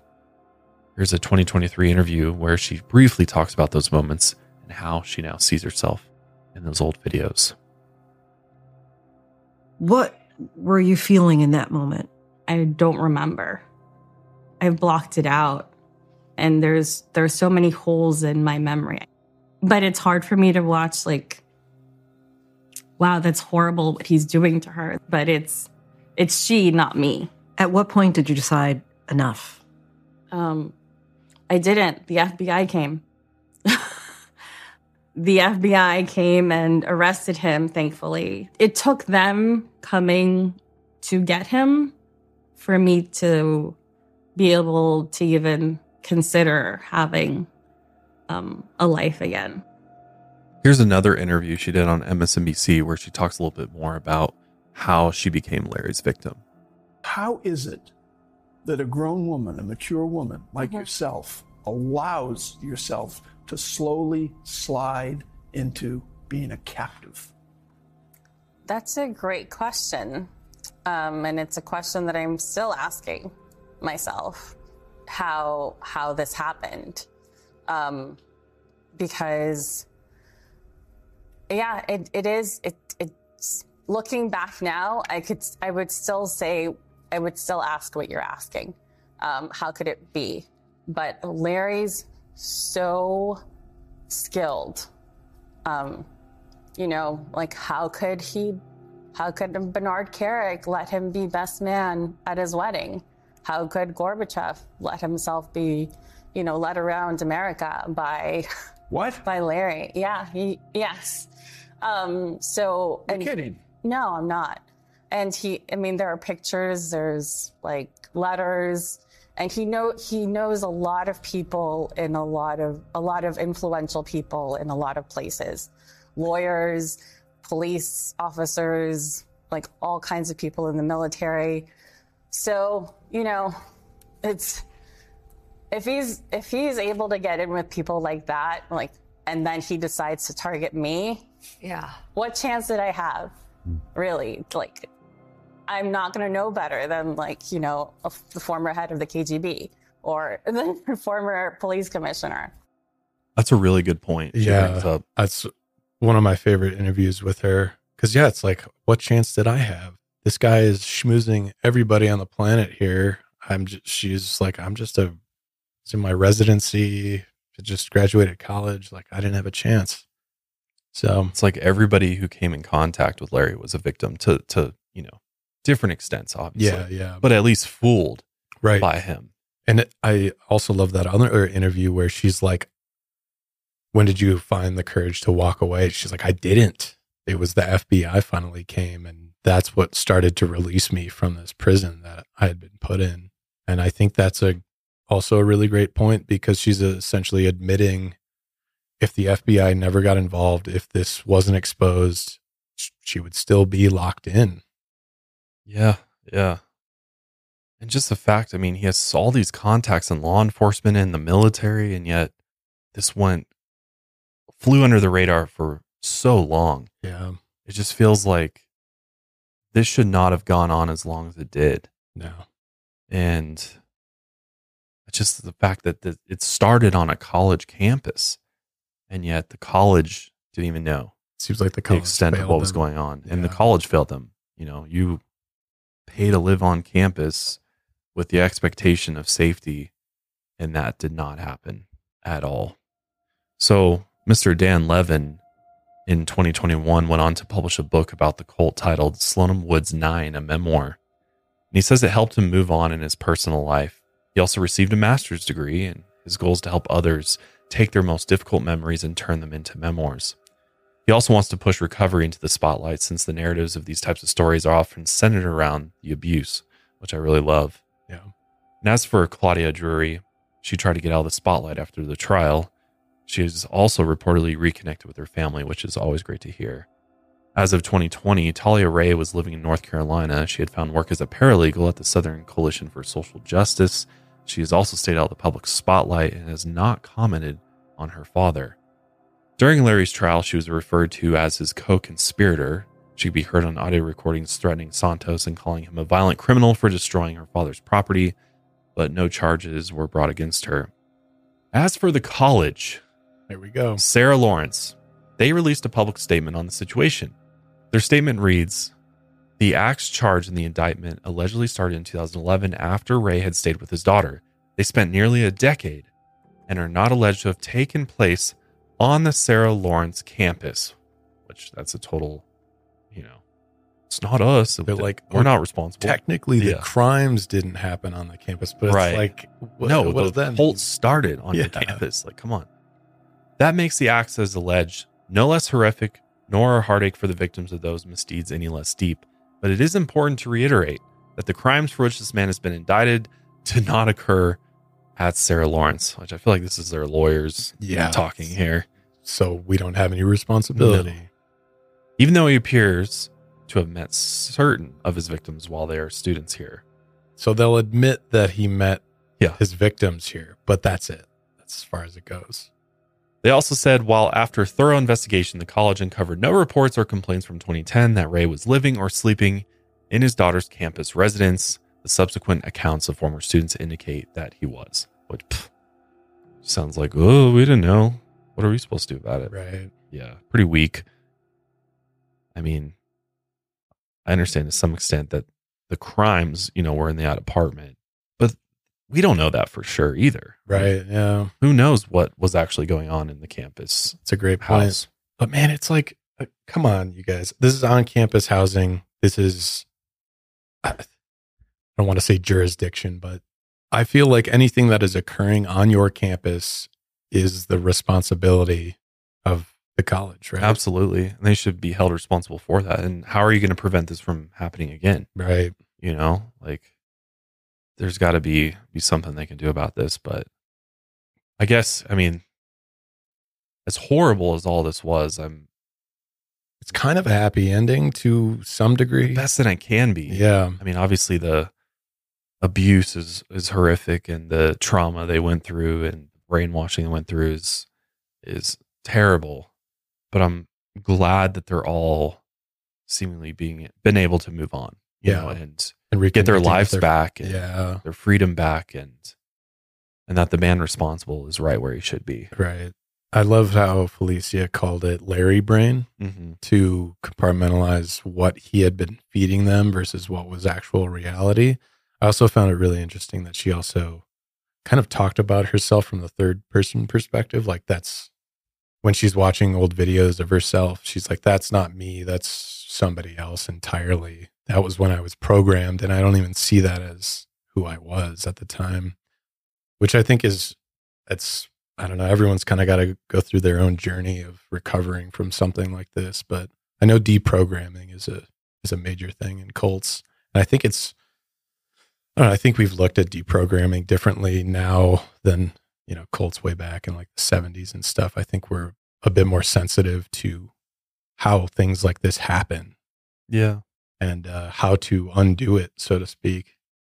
But I think this also really just shows that anybody can fall victim to a cult. yes, And despite what you may think about yourself, or, you know, oh, I would never fall for this, or I would have seen the red flags here. But it's like, I think this, this very story shows that anybody, you know, if you come in contact with, with that person, and it just, it also shows that there's, these people are everywhere. I mean, there's, you know, I, I think sometimes people think, oh, you know, cults are a thing of the past, and you No, know, it's yeah. and and it may be maybe it's not like oh, we live on this giant compound and Yeah, in it's the not the middle of the jungle or something, you know what I mean? But this is like a modern, I guess, a modern take on a cult where it could just be happening right under your noses, and you have no idea that this is going on.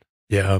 And it's just a reminder to me that, I don't know, you're just, you're technically an adult when you're 18, but you're really, you're really not. I really don't know shit. When I was 18, I, I was stupid as hell. I still felt like I was, I was just a grown kid essentially at that age. And I think Larry exploited that Mhm. and knew that from the very beginning. I think it's, I'm just so curious to know more, like get inside Larry's brain and like know what, what was the plan here? Like, where did this start? Why'd you do this? And what, what was the end goal of this? Or, he, or did he know that this was gonna, this was eventually going to run out and, you know, he got all this blackmail and convinced them all that they had committed crimes against him. He's like, well, it's kind of like the suicide pact in a way. It's like if I go down, everybody goes down. For sure. And he kind of used that philosophy against all of them. Yeah, he's got that kill switch, which It's backfired. on ultimate him control. end, but yeah. yeah, Ultimate control tactic. But yeah, ultimately it backfired on him and he's really the only one that ended up losing everything. Yeah. Cause I mean, oh, oh, this is, I wanted to ask you this when Isabella was saying things, you know, she was able to make that last statement about Larry. And we know that she had backed him up for a very long time, but she made that statement where it was like, I had just been convinced by this guy and I'll live in regret forever. Um, were you convinced by that? Do you think that's just her lawyers being like, look, you have to say this or you're screwed? Do you think there's a part of Isabella who's still I think there's a in him? part, yeah. I, I don't know how you could ride so hard for him and then just like throw it all away. Yeah. And again, her relationship with him was completely different from everybody else's. Yeah, it seems like hers was way heightened compared to the others. And she was benefiting off of what they were doing. right. She was benefiting off the money that Claudia was bringing in. So I, I think it's, I mean, it's hard to say for sure, but I think part of it, I think part of her still probably cares for for him Yeah. despite everything. Because I think out of everyone, I think her and Felicia were probably the most programmed. But that's the thing too, is I do feel like it's hard to even say that because Larry preyed on her at, at uh, so early on and got Yeah, in. she deep- was- got in That's a good point. I forgot she was the first one. Yeah. got in like deep with her physically, emotionally, and yeah, I, I I think it's I think it's hard to even say that. I think there is a potential that she does truly regret all this, and and she just was in so so deep into the lion's den. She just she didn't knew nothing else. Yeah. So yeah, I mean, it's I think it's always hard with cults because you just, you know, we're just outside of it. You know, we don't know what it's like, and Yeah, it's hard to put yourselves in the, the shoes of these people. It's it's hard to wrap your head around how this can escalate to this point. But luckily, I'm glad scumbag's in prison. yeah, luckily for the rest of his life. he's in prison, and luckily, you know, honestly, no fatalities in this case, which is a rarity here on Lights Out. But um, I'm glad that we were all make it. But I'm, I'm glad that all the victims are, you know, trying to move on with their lives. yeah, and get back healing to from from this horrible, horrible chapter of their life. So yeah, we want to know your thoughts on this, though. What do you? What do you? I really want to know. Do you think this was Larry's plan the whole time? Yeah. Or did Larry make moves in one direction and then just got so deep into it that he just kind of was like flying by the seat of his pants. fuck it. Yeah. I'm just going to go as hard and, and far as I possibly can with this for my own benefit that I know it's all going to blow up one day. I'm just going to ride this out. Or did he have, you know, a master plan? And had they not gotten, you know, that magazine article put out there and the FBI came in, how far would have this gone? Yeah. Would he have expanded this cult? Would he have? It seems like he was going that direction. I mean, he moved out to North Carolina. He's got this house. He's got this land. It's almost like I feel like he's got the compound going. He's Yeah. building that traditional compound. And the fact that he calls it Ray family, I wonder if there's any inspiration from the Manson family with this. I wonder, I feel like Ray's got to have some inspiration for this this cult For sure. coming from elsewhere. Unfortunately, I don't know if we'll ever know the truth because even if we were to interview Larry, you think he's going to give us a straight answer of what he was thinking then? I think he would bullshit his way. Probably. Yeah. And I, I don't think we'll ever really understand what's going on inside his head. But yeah, that's a good question for the, the audience. I don't know. Danny, what do you think? Do you feel like he had a plan this whole time? No, I don't think he had a plan. I think once he got out of prison, his first goal was just, I need to find a place to stay.